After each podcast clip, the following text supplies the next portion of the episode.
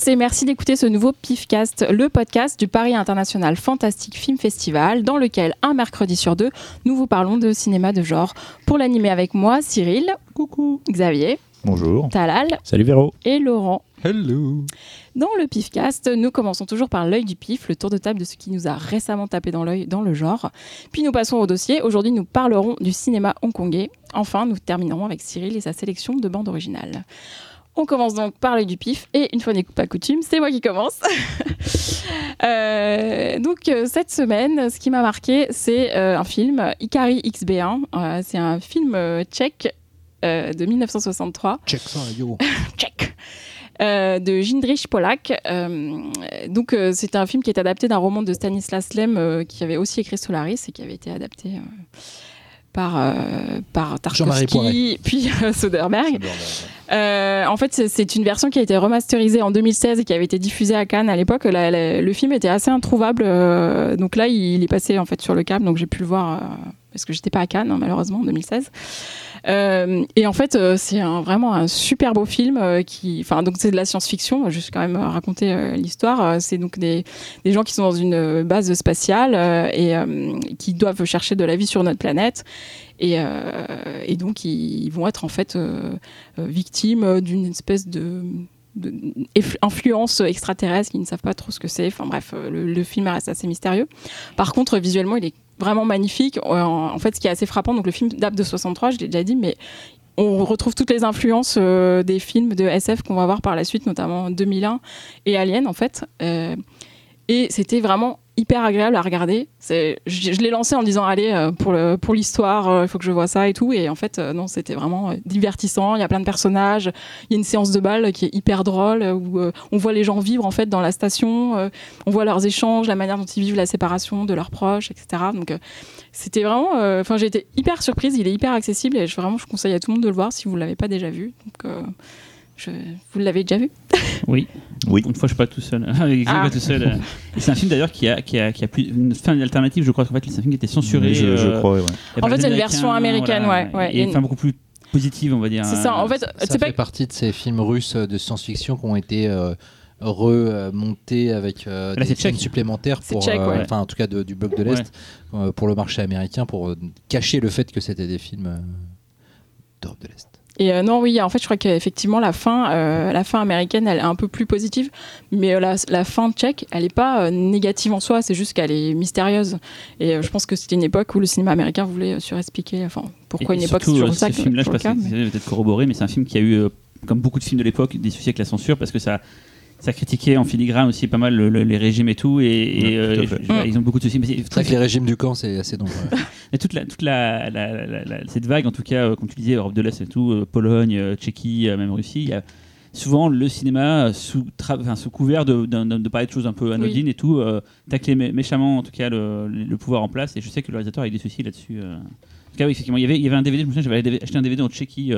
Euh, Limite, c'était genre vendu dans un journal, c'est genre euh, comme on a en France sur les éditions Atlas, et j'avais chopé euh, une édition de. de, de- de- Qu'est-ce que tu foutais en Tchéquie C'est ma question. Pour les, pour les putes en fait. Mais Euh, du coup, euh, euh, je me suis quand même demandé ce qui est devenu le cinéma tchèque entre temps, parce que c'est quand même, enfin, même en termes de production, il y avait plutôt plein de décors, c'est très beau. Zulawski par exemple. euh, Alors Zulawski, oui, c'est la Tchéquie ou c'est la Pologne? C'est Zulawski, c'est la Pologne. je crois. Non, c'est la Pologne. C'est Pologne. c'est là-bas. En tout cas, il y a eu des trucs genre euh, son film là sur le globe d'argent. Il y a eu des, des périodes où il n'a pas pu le finir pendant 30 ans, qu'il a dû Mm. revenir. Enfin, il y a, c'est- des fois, il y a eu des trucs compliqués. Après, euh, je crois qu'il y a eu la guerre, c'est est, ça? Oui. Non, mais il y a des trucs. euh, Tous les, films euh, de SF euh, russes, euh, tchèques de, cette période-là, ils sont super compliqués à trouver maintenant. sais, à la limite, c'est juste des, VHS RIP que tu vas trouver sur le net, euh, fansubé euh, autant que possible pour arriver à comprendre le truc. Mais, euh, Et c'est un cinéma qui n'est pas Cyril Compliance, c'est-à-dire que c'est un film cinéma très très lent. Et pourtant, j'aime beaucoup Ouais. ce cinéma-là. Et pourtant, il y a tout pour que je pète un câble à chaque fois. Mais comme tu dis, c'est tellement beau. Là, on, peut passer à parler de la Clepsydre aussi, un, un film magnifique aussi qui est ultra lent. Et pourtant, qui, c'est, chaque, chaque euh, scène est un tableau. Et là, c'est pareil. C'est des. Mm. non, même quand tu vois Letters from a Dead Man, qui est un putain de chef-d'œuvre, celui-là pour le trouver, euh, amuse-toi. Quoi.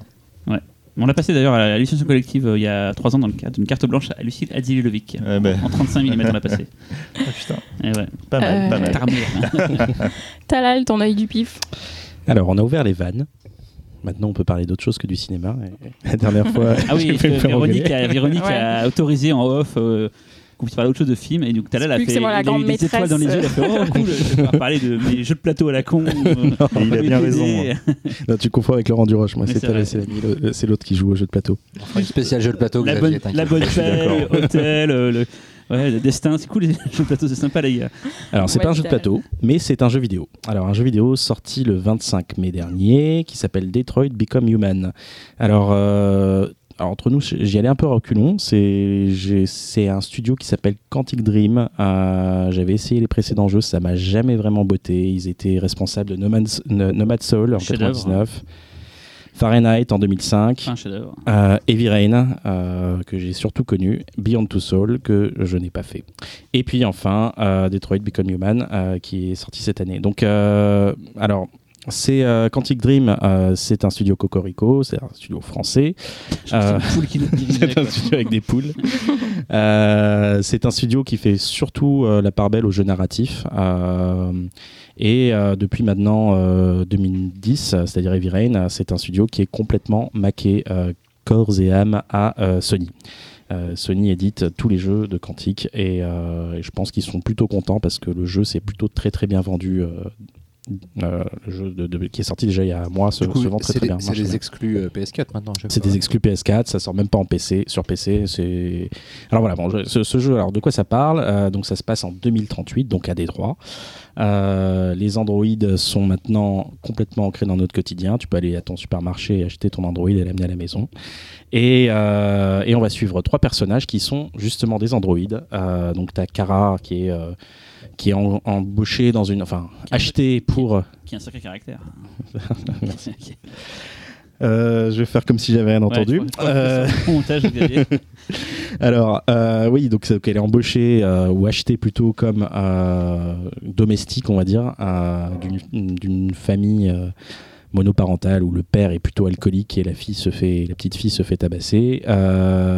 Donc, euh, on a Marcus qui est euh, le fils spirituel d'un grand artiste euh, pété de thunes, qui est incarné par Lance Hendricksen. Et on a Connor qui est une- un flic qui traque les androïdes avec l'aide d'un flic anti-androïde qui est incarné par Clancy Brown, qu'on connaît tous. Donc, euh, ce qui est intéressant dans ce jeu, euh, c'est que contrairement à Heavy Rain, qui était vraiment euh, anti-gameplay, Chiant. par ex- ouais, ouais, ouais, merci. C'était voilà, c'était en termes de, de gameplay à proprement parler, c'était plutôt chiant. Et là, pour le coup, il y a un truc qui marche. C'est-à-dire que moi, je voulais pas du tout essayer ce jeu, et puis il y a pas mal de potes qui me disaient mais vas-y, c'est mortel. Et ce qui est super, c'est vraiment de, le- jouer un peu comme comme si tu matais une série en fait sur le canapé avec euh, ta nana ou ton pote.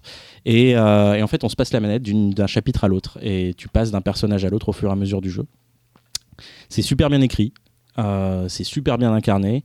Euh, Quantic Dream avait déjà euh, lancé ce principe en prenant des comédiens euh, connus euh, comme Ellen Page sur Beyond Two Soul ou encore même euh, avant David Bowie. Euh, C'était pour euh, Il y avait aussi Willem Dafoe Omicron, dans, dans Beyond. Beyond, Two Souls. Ouais, il me semble. Dans Ouais. Qui avait Bowie. C'est dans, dans, Nomad Soul, c'est ça.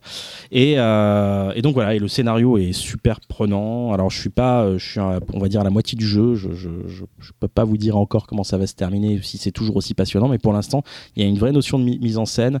Et il y a un truc qui est très intéressant parce qu'on dit souvent qu'au jeu vidéo, bah, contrairement au cinéma, il n'y a pas un- une personnalité qui ressort, un homme providentiel. Et là, bah, justement, c'est un peu l'antithèse. C'est un mec qui s'appelle David Cage, euh, qui est connu, euh, on va Controversé dire, aussi. euh, qui est aussi très controversé, qui est, on dit qu'il a le melon. Bah bon, en tout cas, c'est euh, apparemment, ou qu'il y a des problèmes ouais, de, bah, de après, bon, employés.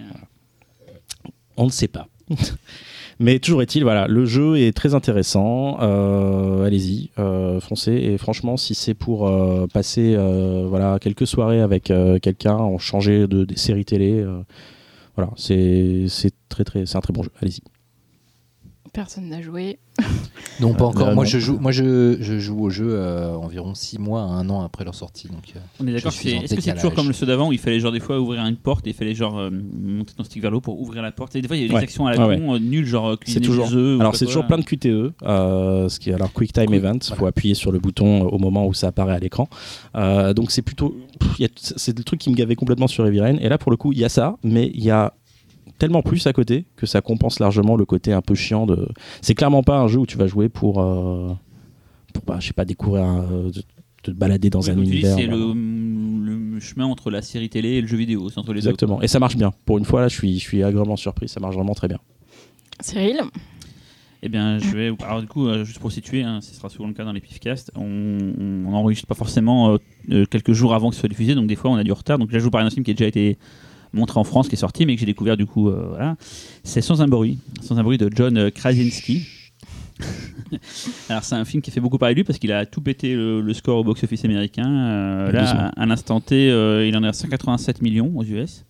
Il a fait 450 000 en France, ce qui est vraiment pas mal. Hein. C'est pas du niveau en France des derniers, genre Split ou Get Out, mais pour un film de genre, ça c'est vraiment pas mal. Le principe, c'est euh, très bien, c'est qu'en fait, c'est un film de, ça dans le futur. hein. Euh, apparemment, euh, des extraterrestres sont arrivés sur Terre et en fait, ils sont sensibles au bruit. Ça, ça on le sait dès les premières secondes. Et on suit une famille en fait qui a survécu à une sorte d'extinction de masse où tout le monde s'est fait buter par ces bestioles et, forcément, ils ont appris à vivre avec ça. Du coup, ils font gaffe à tout ce qu'ils font. Toute leur vie est réglée autour de ça, de fait de pas faire de bruit. Ils communiquent par signe des lang- des langues muets, enfin des sur les muets. Ils ont prévu sur leur chemin de mettre de la, de la terre pour pas faire de bruit. Voilà, tout est construit autour du fait de pas faire de bruit. Et on va suivre du coup dans un monde post-apocalyptique, et ben leur vie et au travers de ça, on va découvrir euh, un peu mieux ce qui s'est passé. Donc, Alors, juste un tout petit mot euh, sur le réalisateur, c'est un, acteur à la base que j'aime beaucoup, qui jouait dans la série télé The Office. Il faisait le personnage principal qui s'appelle Jim, C'est l'incarnation parfaite. du genre original, non Non, non, du principe que avec une barbe, un homme, c'est mieux. Ah, Alors, si vous ne connaissez pas Laurent, Laurent Duroche a une barbe. Et sans, il est Non, mais c'est dégueulasse. parce que John, John Krasinski, dans, dans, dans Sans un bruit, qui, donc, dont il est réalisateur, mais aussi l'acteur, euh, personnage principal, euh, il, il en impose bien dans le film. Dans The Office, il est plus jeune, il n'a pas de barbe, il, il ressemble à, à rien, mais il est quand même marié à une des plus belles femmes du monde. Il est marié donc à Emily Blunt qui joue l'actrice principale du film. Je sais pas si c'est la plus belle femme du monde, mais on- Une des plus belles femmes. ah d'accord. Il n'a pas de barbe. Faudrait que j'ai la liste des autres. Non, euh, mais avec barbe, elle sera encore mieux. Et, et juste pour faire un parallèle, euh, le film est sorti quasiment dans un mouchoir de- poche en France avec Hérédité, dont on avait déjà parlé dans un précédent Pifcast. Et du coup, c'était, il y avait un peu dans le milieu des, des cinéphiles fantasticophiles euh, une petite guéguerre entre c'est quoi le milieu entre Hérédité et Sans un bruit? Rien à voir. J'ai remarqué que souvent les puristes, euh, les durs et, tout, ils préféraient Hérédité pour son côté euh, carré, machin et tout, et critiquaient souvent Sans un bruit pour plein de défauts dont je parlerai juste après. Et souvent le grand public préférait du coup Sans un bruit parce que c'est beaucoup plus efficace. Effectivement, moi j'ai préféré Sans un bruit à Hérédité, sans détester pour autant Hérédité, mais, Ouais, merde. Hérédité prend beaucoup plus son temps, mais une bonne heure avant de démarrer. Ah bah, mais, c'est- mais, c'est mais des que- films Oui, non mais on va pas revenir sur Hérédité, on a déjà parlé. mais- Différent. Puis Mais- personne ne porte une barbe dans la Voilà. réalité, on est d'accord. mais, mais quelle, quelle, quelle heure dans réalité? C'est une très belle heure qui, qui est très belle et qui est très intéressante. Mais moi, ce que j'ai aimé dans, dans euh, Sans un bruit, c'est son, le fait qu'on est directement dans l'action. En fait. Et finalement, c'est ça que j'aimais dans les films. Ah, moi, j'aime les deux. mais- oui, mais dans les films d'horreur que j'aimais quand j'étais adolescent, en tout cas, ce que j'aimais, c'est que c'était l'exposition n'était jamais très longue. En fait, je commençais à Candyman, ça m'a pas beaucoup de temps avant de démarrer. Enfin, Oui, c'est clair que sans un bruit, c'est une, c'est, c'est une euh, hérédité, par, Mm. par- pardon, c'est une exposition de 1h20. voilà. euh, Mais très belle, hein. limite, elle est même mieux que le reste du film. Ouais. Mais voilà. Et donc, Sans un bruit, ce que j'ai aimé, c'est son efficacité. Euh, Il y a un des gros défauts qui a été fait au film, et là, pareil, ce n'est pas un spoiler, c'est qu'il y a de la musique. Il y a trop de Euh, musique. Il y a une BO de Marco Beltrami qui, ouais. qui est pas terrible, mais que j'ai bien aimé quand même, mais Ouais, qui effectivement bien Beltrami, c'est dans ça le film. Beltrami, voilà. mais qui est du coup peut-être une trahison du principe de un film où personne ne doit faire de bruit et du coup tu dois flipper comme eux. Mm. Et il y a plein de gens qui disent que c'est un désaveu. Moi, je trouve effectivement ça peut être pré- préjudice le film. Je me suis posé la question pendant le film. Je me suis dit merde, c'est vrai que c'est quand même con qu'il y ait de la musique, mais moi, elle m'a pas gêné en fait finalement. Et je sais que c'est un des défauts qui revient souvent. euh, sur le film, voilà. Et juste un tout petit mot sur, euh, sur euh, Krasinski. C'est pas son premier film, il avait fait deux films avant, Ouais. voilà, c'est son troisième film. Et moi, j'ai trouvé ça vraiment efficace. C'est un, film de monstre, hein, je l'ai dit. Et, et le monstre est cool, enfin le monstre, voilà. Et, euh, et j'ai vraiment pris plaisir à voir cette- à ce film-là. là. Il y a même ces petits moments jouissifs et tout, et même ces moments d'émotion. C'est jouissif, c'est touchant. ouais, moi des- ému. euh, C'est un des rares films où un personnage dit je t'aime euh, dans un moment critique Ouais. à un autre et où c'est vraiment touchant. Euh, parce que c'est ça quand même c'est le genre de scène qui a tendance Mm. à être ultra casse-gueule maintenant dans, dans cet air cynique Euh, et, euh, et la scène est très belle Voilà. mais non mais c'est un vrai Le film est passé à ça d'un label qui est pas encore homologué, mais qui Claquage mérite de voilà, le claquage de beignet. Mais qui voilà, est le titre du générique de cette émission c'est vrai, c'est le, le Donut Donut Slap. Slap. Voilà. Donc voilà, est-ce que d'autres gens l'ont vu ici? Euh, oui, Pas encore. mais je ne partage pas du tout votre enthousiasme. Désolée. Euh, en fait, pour moi, c'est vraiment un film concept. euh, voilà. Oui. Ah, il faut pas faire de bruit. Bon, bah voilà. Et il faut pas faire de bruit jusqu'à la fin du film. Bah oui, mais c'est le principe du. Oui, mais du en coup, fait. je trouve que ça, ça transcende pas le truc, quoi, en fait. euh, et c'est, enfin, je il y a crois que ça cherche pas en fait à Ouais. transcender. en fait Ouais, mais moi, du coup, moi, je me, je- je- à un moment donné, je, tu vois, vers des, voir des personnages qui sont dans un monde post-apo où il faut pas faire de bruit, se dire chute avec le doigt, à un moment donné, je peux pas y croire, quoi. C'est-à-dire que c'est sûr qu'il faut pas faire chu- chute avec le doigt parce que de toute façon, tu sais qu'il faut pas faire de bruit. Donc à un moment donné, quand il y a Oui, le petit la- bébé, je oui, veux bien.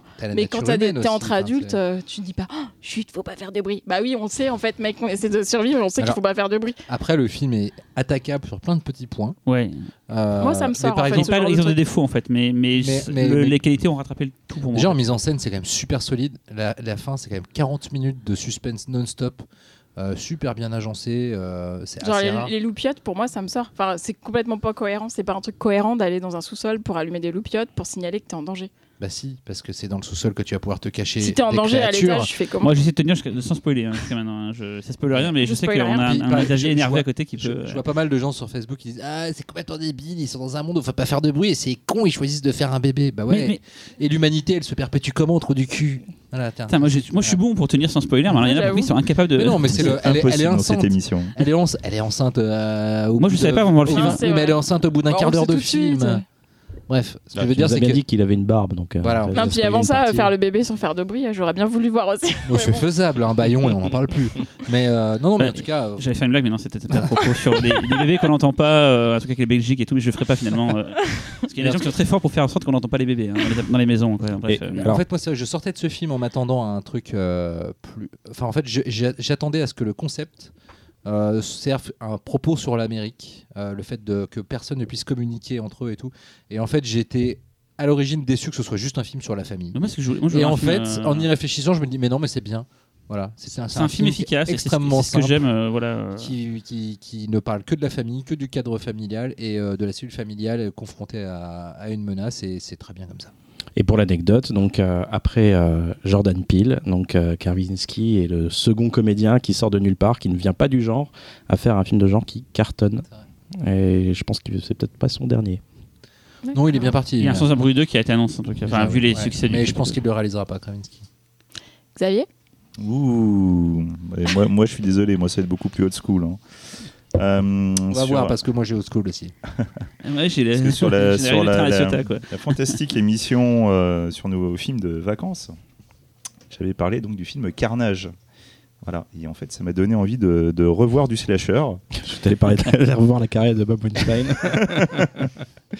Et là, en fait, euh, bah, je, en fait, j'ai juste repensé au, au concurrent de Carnage, qui était donc euh, Mad Men. Ah, pas vu. C'est québécois, non, mais canadien, ça, c'est pas ça non Non, non, non. Donc, euh, Mad Men, euh, qui est un film de 1982, réalisé par Joe Giannon avec Galen Ross. Galen Ross, que vous connaissez pour Zombie. Voilà, c'était la femme dans Zombie. Euh, donc, euh, Mad Men, en fait, c'était, euh, se basait euh, donc sur un slasher, hein, tout ce qui est plus classique. On va voir euh, un camp, euh, un camp de gamins comme d'habitude. Sauf que là, euh, une des particularités, c'est que le fameux feu de camp arrive dès le début du film. On va raconter la légende d'un- maniaque qui aurait sévi dans les bois, qui aurait massacré sa famille. Et Laurent fait du bruit. Avec le col de cygne. Petit con, Bravo. va. pas grave. Tu vois, t'es pas, t'es pas prêt. possible. Petit con. non mais vraiment. Et euh, donc du coup, euh, ce, euh, cette, euh, ils vont se, se raconter donc la légende de Madman Mars autour de. Non, oui, je sais. hein, je Mad sais. Men Now. autour du, autour du, du feu de camp. Et malgré euh, l'interdiction formelle de l'un des moniteurs de se moquer euh, de- de- du tueur en série, et ben, évidemment, il y a un petit con qui va le faire. Sauf Ah, que du coup, du, du coup, ce Du petit con. con, voilà, euh, va réveiller, euh, va réveiller le tueur en question qui est dans une baraque abandonnée, qui est à côté du feu de camp. C'est ballot. C'est ballot, et donc le tueur euh, va, se, bah, dé- va décider de les massacrer. Il fait son métier en fait. Ah, mais tueur fait son totalement, hein, c'est hein. quand même relativement basique. hein. Mm. Euh, bon, hein, je vais pas vous le cacher, le film est quand même monstrueusement con. Euh, je crois que vous C'est un slasher, euh, donc. Oui, non, mais là, là, des vraiment, charges, euh. le, on est au degré zéro. hein. Là, c'est vraiment. Même on très, c'est Tarkovsky à comparer. C'est complètement débile, quoi. Mais, mais, pour la petite histoire, donc, il, est- il a été fait en même temps que Carnage. Et euh, les deux films, en fait, se basaient sur la légende de Cropsy, qui est donc la, la vraie fameuse légende qui se racontait autour des feux de camp, euh, que ce soit chez les scouts ou les différents camps d'été. Les Turcs. Et en fait, il se trouve qu'il y a un couple dont euh, l'un euh, était sur Mad Men et l'autre était sur, euh, sur Carnage. Et en fait, la personne qui était sur Carnage, je crois que c'était la nana qui était sur Carnage, en fait, a découvert donc que le film était basé sur Cropsy. Et donc, du coup, l'a dit à son petit ami qui a prévenu la production et ils ont été obligés de changer le scénario euh, à cause de Carnage. Enfin, bon, c'est bon. Bon, ça explique pas tout, hein, le scénario est quand même super léger. Mais Mais si je conseille ce film, c'est que j'avais oublié à quel point Man Man est bourrin. C'est un monument de violence et de gore. C'est, mais c'est vraiment c'est à mourir de rire. Là, on est vraiment dans un slasher gore dans le plus pur sens du terme. C'est de qui euh, les gore, effets. On- je, je, je me souviens plus exactement. euh, je- C'est pas une pointure comme Savini ou comme ça pas- non, non, non, non, non, du tout, du tout. Euh, c'est assez étonnant de voir la, la- la- la gratuité et la méchanceté des morts. quoi. Je vous jure, c'est vraiment, ça fait plaisir à voir. Il y en a beaucoup, il y a un bon body count. euh, il y a- Ah, ouais, ouais, ouais, Parce que ça, c'est pour des slashers où il y en a C'est, deux, trois qui euh, meurent, c'est toujours non, saoulant, non, quoi. Non, non, non, non. On est là pour ça quand euh, même. hein. C'est quand même porno, on est là pour voir du autant, autant Carnage. J'espère que c'est que des amateurs de gens qui vous écoutent parce que genre euh, c'est cool, on tue des gens, yeah. Ah ouais, on est là pour voir ça. Mais Il faut même pas temps, assez là, de slasher. hein, Moi, un slasher, quand je vois au début qu'il y a trois personnages, je fais putain, j'espère qu'il y en a d'autres qui vont arriver à mi-chemin parce que sinon ça va être saoulant. Et on- n'est pas comme dans, comme dans Carnage. Tu vois, Carnage, c'est. C'est C'est on- concentré. euh. Voilà, c'est concentré, on tue beaucoup d'un coup. Voilà. Sauf que là, c'est distillé, mais vraiment tout le long du film. Là, le, le coup du, du, du mort toutes les 10 minutes, je vous garantis, sans la problème. recette quoi. d'un plat. Ouais. C'est vraiment. Jean-Pierre Coff de la, de, du slasher. Mort Non, toutes les par 10 exemple- minutes. Par exemple, pour vous donner une idée, petit Non, j'ai mis du Down là. j'ai mis il y, y y a une nana qui va se faire décapiter parce que sa voiture, en fait, euh, tombe en panne. Donc, du coup, elle va regarder le moteur. Et en fait, il y a le tueur qui décide de monter sur le toit de la voiture. Il la regarde et il attend bien qu'elle ait la tête sous le capot et il saute à pieds joints dessus. Et Ah. hop, ça Curieusement. tranche Il n'y a pas ça dans. euh, c'est quoi C'est Hellbent C'était le film euh, d'horreur gay où il y avait un mec qui se fait ouais, décapiter ouais, dans sa. ouais, je crois qu'il y a ça. ouais. C'était pas la tête qui Pas mettait. avec une vitre. C'était une vitre ouais, qui décapitait. vitre. il était Ah, bien ouais. ce film d'ailleurs. hein, il était Ah non, Oui. C'était sorti super, en 35 ça. en France Ouais. et tout, 35 mm. et ouais, c'était cool. Parce qu'en 1935, euh, un, un slasher gay, Sorry, sorry, sorry. Enfin bon, quoi qu'il en soit, donc euh, Mad Men est un slasher euh, culte euh, qui, je trouve, pas très très connu en France, même si dans tous les pays anglo-saxons, il a quand même sa petite renommée. Moi, je vous conseille quand même de le voir pour vous marrer, mais c'est plus un slasher à voir avec des potes. quoi. J'avoue, Xavier, tu m'avais pas trop donné envie. puis Quand t'as dit qu'il y avait, euh, que c'était bourrin et con, j'ai fait. ah, ah, là, j'avoue, ah, ça a titillé vas-y. ma curiosité morbide. J'ai fait. hmm, Allez-y, éclatez-vous, euh, vous allez bien vous marrer. quoi. Et est-ce qu'il existe euh, en Blu-ray, donc euh, en import Euh, chez Arrow. gros éditeur? Arrow, Arrow l'a sorti en Blu-ray. Ouais. Ok. Ouais, sans problème. Arrow sur le Arrow. On termine avec Laurent. Oula, Ah, c'est à moi. c'est ça qu'il a. D'accord. On termine avec Laurent. C'est cash. Euh, je vais vous C'est parler. Avatar Voilà. Euh, Je vais vous parler de- d'un film italien euh, de 1965 réalisé par Elio Petri, euh, tiré Ève, d'un- lève-toi. tiré d'un livre de Richard Schenkel. euh, qui avait également écrit la nouvelle à l'origine, enfin tiré d'une nouvelle, qui avait écrit la nouvelle dont a été tiré le prix du danger. Donc c'est la dixième victime. Ah, Euh, alors du coup, euh, je vous parle pas du prix du danger pour rien, puisque ce sont, des, films qui ont des sujets assez similaires. Euh, la dixième victime, ça parle donc d'une société future où, pour éradiquer le crime, et là on va tout de suite penser à The Purge, American Nightmare, et je pense que ce n'est pas innocent, en fait, on peut tuer une personne, c'est légal. Euh, on- Sénégal Non, en France Au Sénégal, euh, il y a un tirage au sort qui désigne un chasseur, une victime.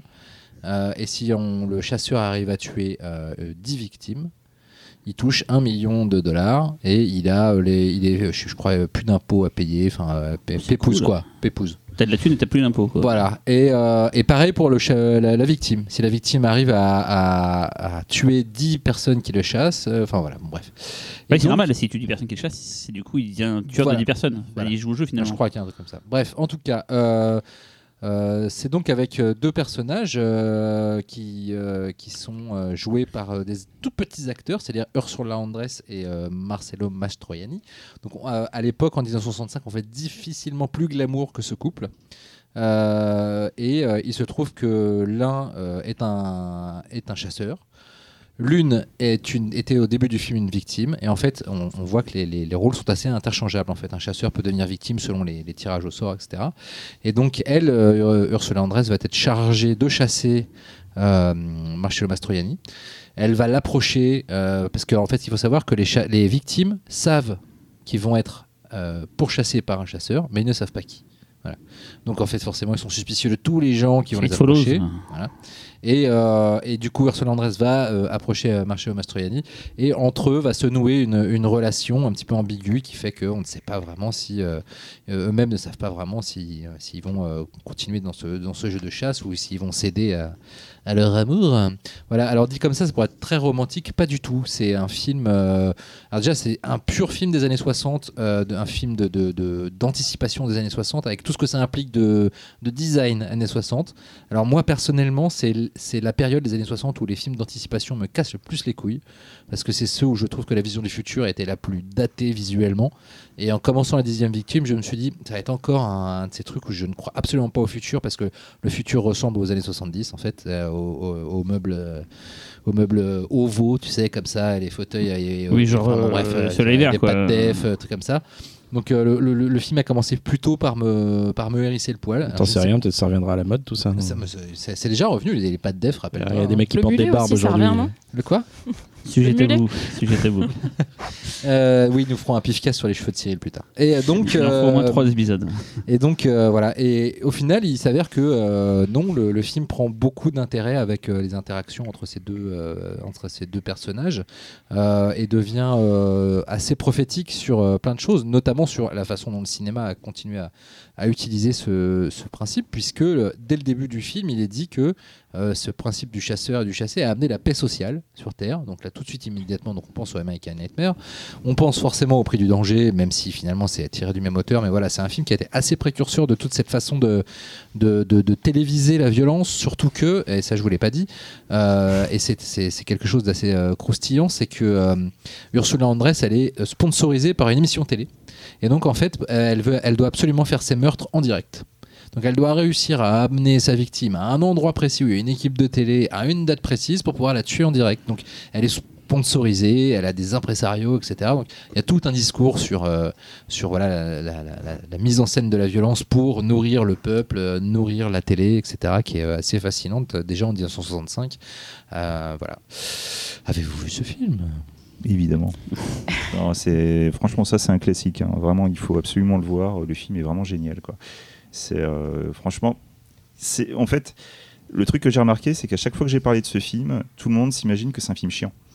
Parce que Mastroianni. Mmh, Ouais, Et- tout à fait. ouais. Mais non, je vous jure, regardez-le. Ouais. c'est mortel, c'est vraiment mortel. Ce n'est pas un film d'auteur comme les gens peuvent le penser. Euh, les, Ah, c'est vrai que Pé- Pé- Pé- euh, euh, Elio Petri, il a toujours été un peu Oui. à, la, à la limite de- du film de genre et d'auteur. On pense à Enquête au-dessus d'un citoyen de tout soupçon. est- Exactement. Mais même s'il y a plein d'éléments qui vont vous faire penser que c'est un film d'auteur, que ça va être chiant, enfin, une sorte de de- de- d'image de, même du, du cinéma italien des années 60, ce n'est pas ça le film. Ce n'est pas ça. Vraiment, vous allez vous éclater en le regardant. C'est vraiment super. quoi. Moi j'ai deux questions. Euh, comment t'as été amené à voir ce film? Est-ce que tu l'avais déjà vu avant Est-ce que tu l'as revu? Et euh, comment tu l'as vu en fait? Sur quel support? Euh, je le connaissais de réputation depuis très longtemps et j'avais jamais eu l'occasion de le voir. Le support, c'est euh, Can- euh, Orange. Je crois Ouais, il est- en fait, il est, il est dispo à la demande, là, il est dans ma fait, playlist. il a été restauré récemment. Il est, il est Ouais. ressorti en salle il y a un ou deux ans. Mais en Il y a deux ans, je crois. En catimini, personne n'est au courant, mais il est ressorti. Euh, je sais pas, c'est pas Carlotta, mais un éditeur comme ça qui l'a ressorti, quoi. Et c'est marrant parce que moi je connais le film depuis des années, jamais vu, mais je me suis jamais posé. Enfin, je me suis posé la question, c'est fait, ça parle de quoi en fait? Et là, c'est cool, j'ai enfin une explication de ça parle de quoi? Et ça donne Ouais, vachement ça- envie. ça hein. donne super mais envie, je ouais. connaissais le nom, je connaissais le titre, mais je sais pas, je m'étais pas dit, tiens, euh, c'est une dixième victime à tuer. Non, c'est bien, c'est cool, c'est cool. Donc, C'est vraiment assez fascinant cette vision euh, du, du- du futur et de la, phase, de la mise en scène de, enfin, de, de- de la façon dont les médias vont, vont devenir voyeuristes, etc. C'est euh, pour, les, pour un film du milieu des années 60, euh, ça, c'est assez euh, visionnaire. Merci à tous les quatre, on passe au dossier. Le 8 août prochain, le troisième volet des aventures de Détective D sortira en salle. Ça s'appelle Détective D, la légende des rois célestes. Et c'est toujours réalisé par Choi Hark. L'ai bien dit, c'est bon Ouais, ça va. Comme c'est l'un des rares films hongkongais qui parvient jusqu'à notre écran, euh, nos grands écrans d'ailleurs, nous avons décidé de vous proposer un petit assortiment de délices made in Ashka. Et pour une fois, c'est moi qui vais commencer. Enfin non, ça fait deux fois en fait. On peut déjà- Est-ce qu'on peut déjà dire que malheureusement, Detective D3 n'est pas un film HK Oui, c'est Chine continentale, mais Déjà, bon, on triche un peu, quoi. Voilà, non, mais c'est, non, mais c'est, on va, on va Alors d'ailleurs, que les autres l'étaient Non, d'ailleurs, Non, aucun les détective trois, Diller. On va euh, justement en parler. Le Alors, truc, c'est que le cinéma HK, Oui. c'est pas qu'il n'existe plus, mais c'est que il a été en grande partie phagocyté par la Chine populaire. Puisque, peut-être rappelons avant de commencer cette mission, pour ceux qui ne connaissent pas la Où, Chine, où est la Chine? La situation Alors. géopolitique de, Hong de Kong, ouais. de Hong Kong, qui était une, une, une, une péninsule euh, euh, sous euh, domination britannique euh, et qui a été, enfin, une colonie britannique en fait, et qui a été rendue en 1997 à la Chine. Et jusqu'au moment où elle a été rétrocédée à la Chine, c'était une, c'était une péninsule qui avait une, une autonomie euh, de, économique et euh, politique qui lui a permis notamment en matière de cinéma, de devenir une espèce de vivier de, de liberté et de, pour, des, pour des règles assez euh, azimutées et qui avaient envie un petit peu de, de faire tout péter. Et, et ce qui a donné une, une période, on va dire, de la fin. On peut déjà inclure la Show Brothers, qui a été le, le pourvoyeur de cinéma euh, kung-fu dans les années, des cinémas de quartier de- du monde entier dans les années 60. On va dire que des années 60 jusqu'aux années 90, euh, Hong Kong était un des, euh, un, des un des endroits les plus créatifs en matière de cinéma. Voilà. Et, Et justement, désolé de te couper, Ouais, non, je pour, la- prie. pour la partie des années 90, c'est que énormément de réalisateurs en fait ont eu peur de 97, de Ils rétrocession. sont dépêchés de faire plein de trucs. Et donc du coup, il y a eu deux, il y a eu deux écoles. Il y a ceux qui sont restés et qui ont tenu à en parler, ce qui a nourri beaucoup de, de peur de- du futur. Et il y en a d'autres, par exemple John Woo, qui a décidé de, de faire son chant du cygne avec euh, Hard Boiled pour ensuite partir aux États-unis. Mais il faut, faut savoir un truc, c'est que le c'est rétrocédé, c'est encore un peu autonome, si je, si je me dis pas Oui. de conneries. En fait, ils ont décidé de Et en garder la- 2000 la, politique. Voilà. Et en capitaliste. 2046, ça sera entièrement chinois en fait. Mm. C'est il y, a- il y a plusieurs phases et là on est à la phase où c'est encore une between. Je parle en anglais pour faire le malin, mais c'est entre deux quoi. Et en 2046, si j'ai bien compris, ça sera totalement la Chine. Ce sera plus un truc à, à mi-chemin. Ils, ils devront prendre du coup les- la monnaie de la Chine. Devront prendre. les- Enfin, il y a plein de trucs qui vont changer. D'où voilà. le titre du film de Wong Kar Wai 2046. d'ailleurs. Alors, du coup, la question, est-ce que ça a changé vraiment tous ces Bah, réalisateurs ce qui craignaient dire, que, ça, que- ça change Est-ce que ça a vraiment changé? Bah, ils ont des capitaux, mais ils doivent faire gaffe. Euh, le meilleur exemple, c'est récemment un film qui s'appelle Drug War, un film de Johnny To, où en fait la fin, c'est clairement l'État chinois qui a dit bah tu dois faire une, euh, tu dois indiquer comme quoi la drogue c'est mal et qu'il faut vraiment punir euh, du coup. euh, c'est des trucs très moralistes, mais finalement tu as des mecs comme John, Johnny To quoi, qui utilisent ça pour faire un truc complètement fou, qui respecte finalement la volonté chinoise, mais qui du coup va beaucoup plus loin. Ça, ça rend ridicule le truc tellement ça devient too much à la Ce que, fin. ce que fait Choi Hark dans, les, dans, dans ses films qu'il fait pour la Chine Mm. depuis justement le, le premier. Mais ce que ça a apporté, c'est que ça a apporté des fonds énormes, parce qu'avant c'était que la péninsule hongkongaise, que le film était en cantonais et pas en mandarin, et du coup c'était très limité sur le territoire local. Donc c'était souvent des petits budgets. Voilà, et c'était aussi des trucs, mais euh, comme tu disais, complètement foufou. Et en fait, maintenant, avec l'argent euh, de la Chine continentale, au début, j'avoue, les premiers films qu'il y avait en Chine continentale, ils étaient quand même un peu flippants, tellement c'était. euh, Mais ça y est, ils commencent à comprendre comment ça fonctionne, et on va en parler. Il y a des films. C'est beaucoup voilà, plus fin voilà. et les budgets par contre sont énormes. Ouais. quoi. Les Ouais. grandes épopées. euh. Ne serait-ce que le fantastique, puisque euh, euh, en fait euh, le cinéma chinois au départ ne voulait pas de, de, de films d'horreur, pas de films de fantômes notamment, euh, pour questions euh, religieuses en fait. Et euh, au fi- ça, il y a bien eu 2, 3, 4 ans où euh, le fantastique euh, chinois s'est complètement passé de, de, de- de films d'horreur à base de surnaturel. Ça a commencé à s'assouplir, mais voilà, ça a eu un rôle en effet, un effet sur la, la production. Et du coup, Vas-y. Bah, du coup, moi, ouais. du coup, j'ai choisi. Alors, je suis pas du tout une spécialiste. euh, non du mais cinéma ton choix est parfait. Mais par contre, j'ai choisi Zoo, les guerriers de la montagne magique, euh, qui est donc un film de Choi Hark de 1983. Euh, ré- euh, produit par euh, Raymond Shaw, donc du coup, je pense que Xavier pourra en parler quand il parlera de son film. Et en fait, c'est un film qui est très accessible. On va en parler tout de suite. Donc, le, le pitch, c'est Ou pas. ou pas.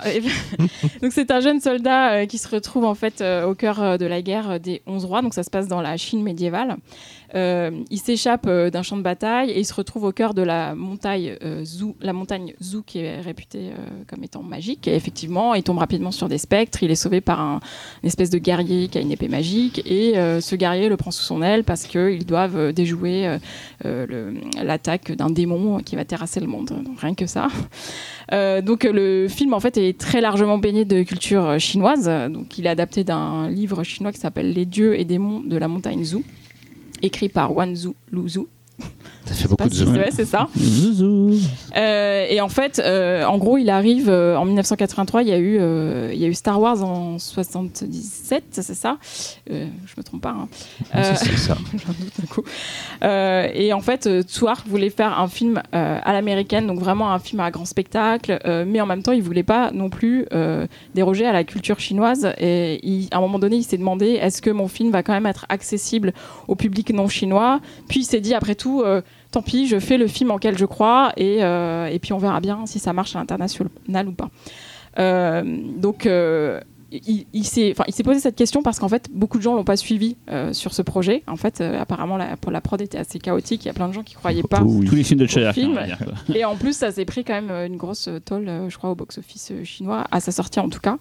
Enfin, à sa sortie à l'origine. à En plus, il sortait d'une trilogie de films où il avait déjà essayé de casser un petit peu les modèles et où il s'était Euh, euh, légèrement cassé la gueule. Genre, genre histoire de cannibale. Ouais, Voilà. rappeler, c'est que des Chayar, c'est un peu l'équivalent de Godard ou Truffaut en France. C'est la nouvelle vague hongkongaise. C'est des gens qui ont voulu casser les codes, justement, ce que disait. euh, et donc, c'est important, Zhu, c'est c'est cette volonté, comme tu dis, de ramener le cinéma à à effets spéciaux euh, à Hong Kong. euh, voilà, quoi. Mais dans le cadre de, Oui, de- on- de cinéma kung-fu classique. Voilà. C'est ça, en fait, de mélanger en fait la modernité qui pouvait Mm. venir des effets spéciaux à l'américaine avec euh, la culture chinoise.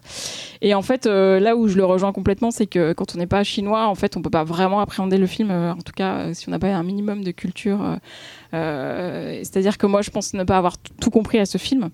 Euh, mais cependant, ça ça m'empêche pas du tout d'aimer le film. En fait, Euh, juste oui. petit détail, si tu ne comprends pas tout dans le film, c'est aussi normal car il y a carrément des parties du film qui n'ont pas pu être tournées. Il, a- il avait en fait, il y a eu un non mais il y a- il y, a- il y a eu un problème, il y a eu une erreur de planning de tournage qui du coup euh, a, a empêché le tournage de plusieurs scènes. Et lorsqu'il a demandé à avoir du rap de temps pour pouvoir les tourner gratuitement, on lui a refusé.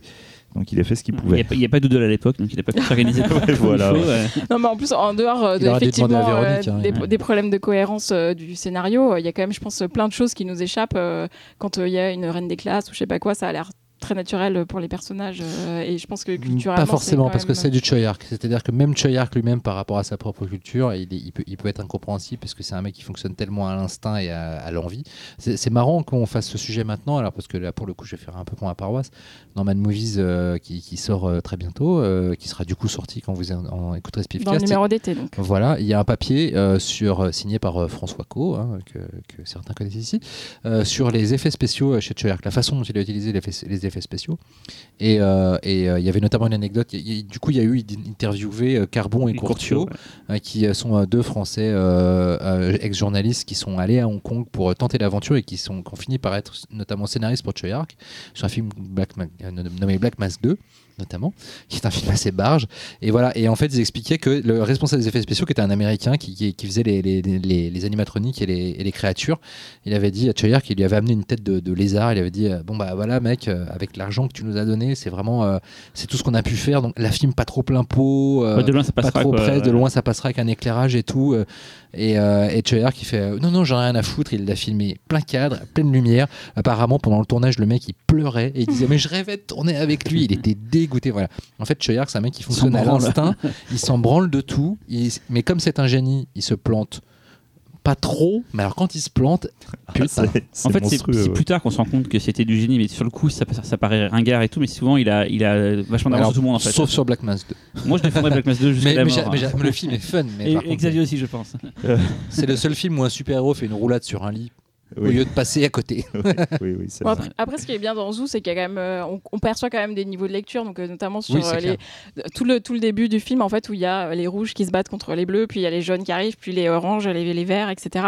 Puis euh, finalement, on se rend compte que certains euh, certains font semblant d'être morts, mais qu'en fait tout le monde le fait. Donc en fait, n'importe qui pourrait changer de camp en un clin d'œil. Donc c'est assez drôle en fait euh, tout ce que ça raconte. Parce Ce qui est marrant surtout, c'est que quand le héros arrive dans le monde des, des censés être des sages, des maîtres, Mm. il retrouve la même idiotie, Exactement. les mêmes problèmes d'ego euh, assez, assez minables par rapport au, au sort du monde. Et d'ailleurs, à un moment, il demande lui-même, mais, mais c'est qui eux Bah, c'est les méchants, c'est nous les gentils. Alors tu comprends que les autres en face doivent se dire la même chose. euh, Enfin bref, il y a un moment aussi le guerre. long sourcil qui dit mais je suis, mais je suis gentil, je suis habillé en blanc. Donc c'est un peu, euh, c'est assez marrant en fait. Le, le- le- le film est très drôle pour ça. Ouais, c'est vrai qu'il se moque bien de, de- des codes. Euh, classiques notamment du cinéma euh, du cinéma euh, kung-fu de la Shaw Brothers parce que la Shaw Brothers c'était alors il y y, a plein d'exemples de films de la Shaw Brothers qui sont assez subversifs mais globalement c'était quand même un cinéma assez codifié. euh, avec les méchants très clairement identifiables et Mm. les gentils aussi donc le film se, se fout bien de la gueule de ça Puis même il y avait, il y a des, enfin il y a beaucoup de combats avec des filins, etc. C'est chorégraphié. Il y en a un par exemple qui consiste à essayer d'enlever le pantalon du gars et en fait c'est très très bien fait. C'est complètement chorégraphié. Justement, même au, au niveau chorégraphie, moi, il y a des scènes, j'ai trouvé de ouf, quoi. Justement, quand il est, euh, quand il est chez la Reine des Glaces, et il y a- t'as- t'as- la salle est remplie de personnes, et d'un seul coup, Oui. ils sont tous en train de s'envoler en même temps. En fait, il se démultiplie, c'est-à-dire qu'il y a un espèce d'effet euh, op- d'optique qui font qu'il ouais. qu'il se démultiplie. Pour ceux qui font c'est novice sur le cinéma hongkongais, juste Choyark, c'est Dieu en fait. C'est mais de tous les pays, hein. c'est le plus grand pour moi à mon sens réalisateur de tous les temps. Kubrick, tu vas te faire il enculer. est, il est, Choyark, te il est bien profond, facile dans le top 5 des plus grands réalisateurs de C'est tous le les plus temps. grand. Et juste, les temps. euh, juste euh, sur le, vraiment le, la- le, le côté vraiment euh, visuellement très fort de ce film, je- si je pouvais juste décrire une scène, c'est celle où à un moment donné il y a de la lave qui sort de la, de la montagne et ça devient en fait une espèce de démon avec, à base de foulard, on va dire, qui fait une chorégraphie. Non mais ça c'est à pleurer. Enfin c'est tellement beau. euh, juste pour ça, faut voir le film en fait si vous l'avez pas vu. Tu euh. l'avais découvert euh, Je l'avais, non, À je l'avais découvert. Euh, en fait, j'avais découvert euh, il y a longtemps. je l'avais pris à la médiathèque. C'est précis. Voilà. Que là, elle a bien savoir d'où les. Et du coup, j'avais Ah. acheté le HK vidéo, donc le, le petit coffret euh, tout fin là. euh, Tu vois la peau du cul maintenant, non Je pense que c'est pas, c'est pas coté maintenant. Ah ouais Attends, je vais le mettre sur eBay. Les HK vidéo, ça se vend cher. Le pire, c'est les coffrets histoire de fantômes chinois. Il a, il a entre 200 et 600 balles. Ah, c'est bon à savoir, merci. Moi, jamais je revends le mien, mec, t'es ouf. Ah non, moi je, les garde précieux. Et juste, il paraît qu'il y a une T'as version euh, américaine avec une fin alternative dans Alors, lequel euh, non. le. Non. Ah, ce c'est pas vrai? Non, alors c'est pas, c'est pas exactement ça. Ah, fait- conneries, Véronique. Non, non, non, non, non, non, mais en fait, je vais vous expliquer. En Attends, fait, je vais le- me faire calmer en deux Non, minutes. Non, mais non, en fait, il y a, il y y a effectivement un montage pour, euh, pour l'international. Et en fait, il y a une différence de 25 minutes. En fait, le personnage de. Donc, le héros, euh, Yuan Biao, il est. Tu vas dire exactement ce que j'allais dire, je crois. Vas-y. Ah bah, peut-être. Et donc, du coup, en fait, c'est C'est un. il- qui joue un personnage Jean-Claude Van Damme, tu te calmes. Qui est à notre époque, qui Qui est. est un étudiant qui est un qui étudiant donc au avait Canada. rêvé.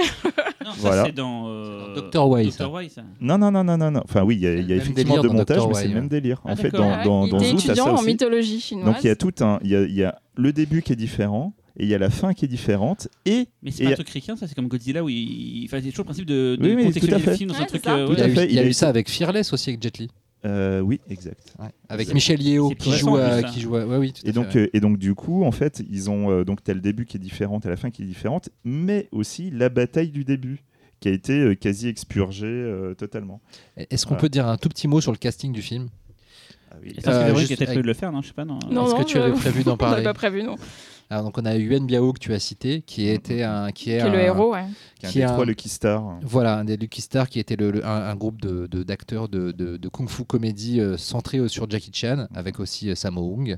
Sammo Hung qui est donc la deuxième star du film, qui lui est une espèce de d'anomalie, euh, ne serait-ce que physique, puisque c'est un monsieur assez, euh, assez enveloppé, qui est un putain d'artiste martial de Je, je déglingo. vais y revenir, ne Voilà, t'inquiète bien pas. oui, forcément. Ah bah oui, nous allons en parler. C'était prévu pour ça. Bien sûr. C'était pour faire la tradition. Bon, et bien alors, euh, nous Et- allons et reparler surtout, surtout, très important. Je sens que parler podcast de, va être de. Brigitte Lin, donc, Oui. alias Brigitte est belle. qui est est juste très belle.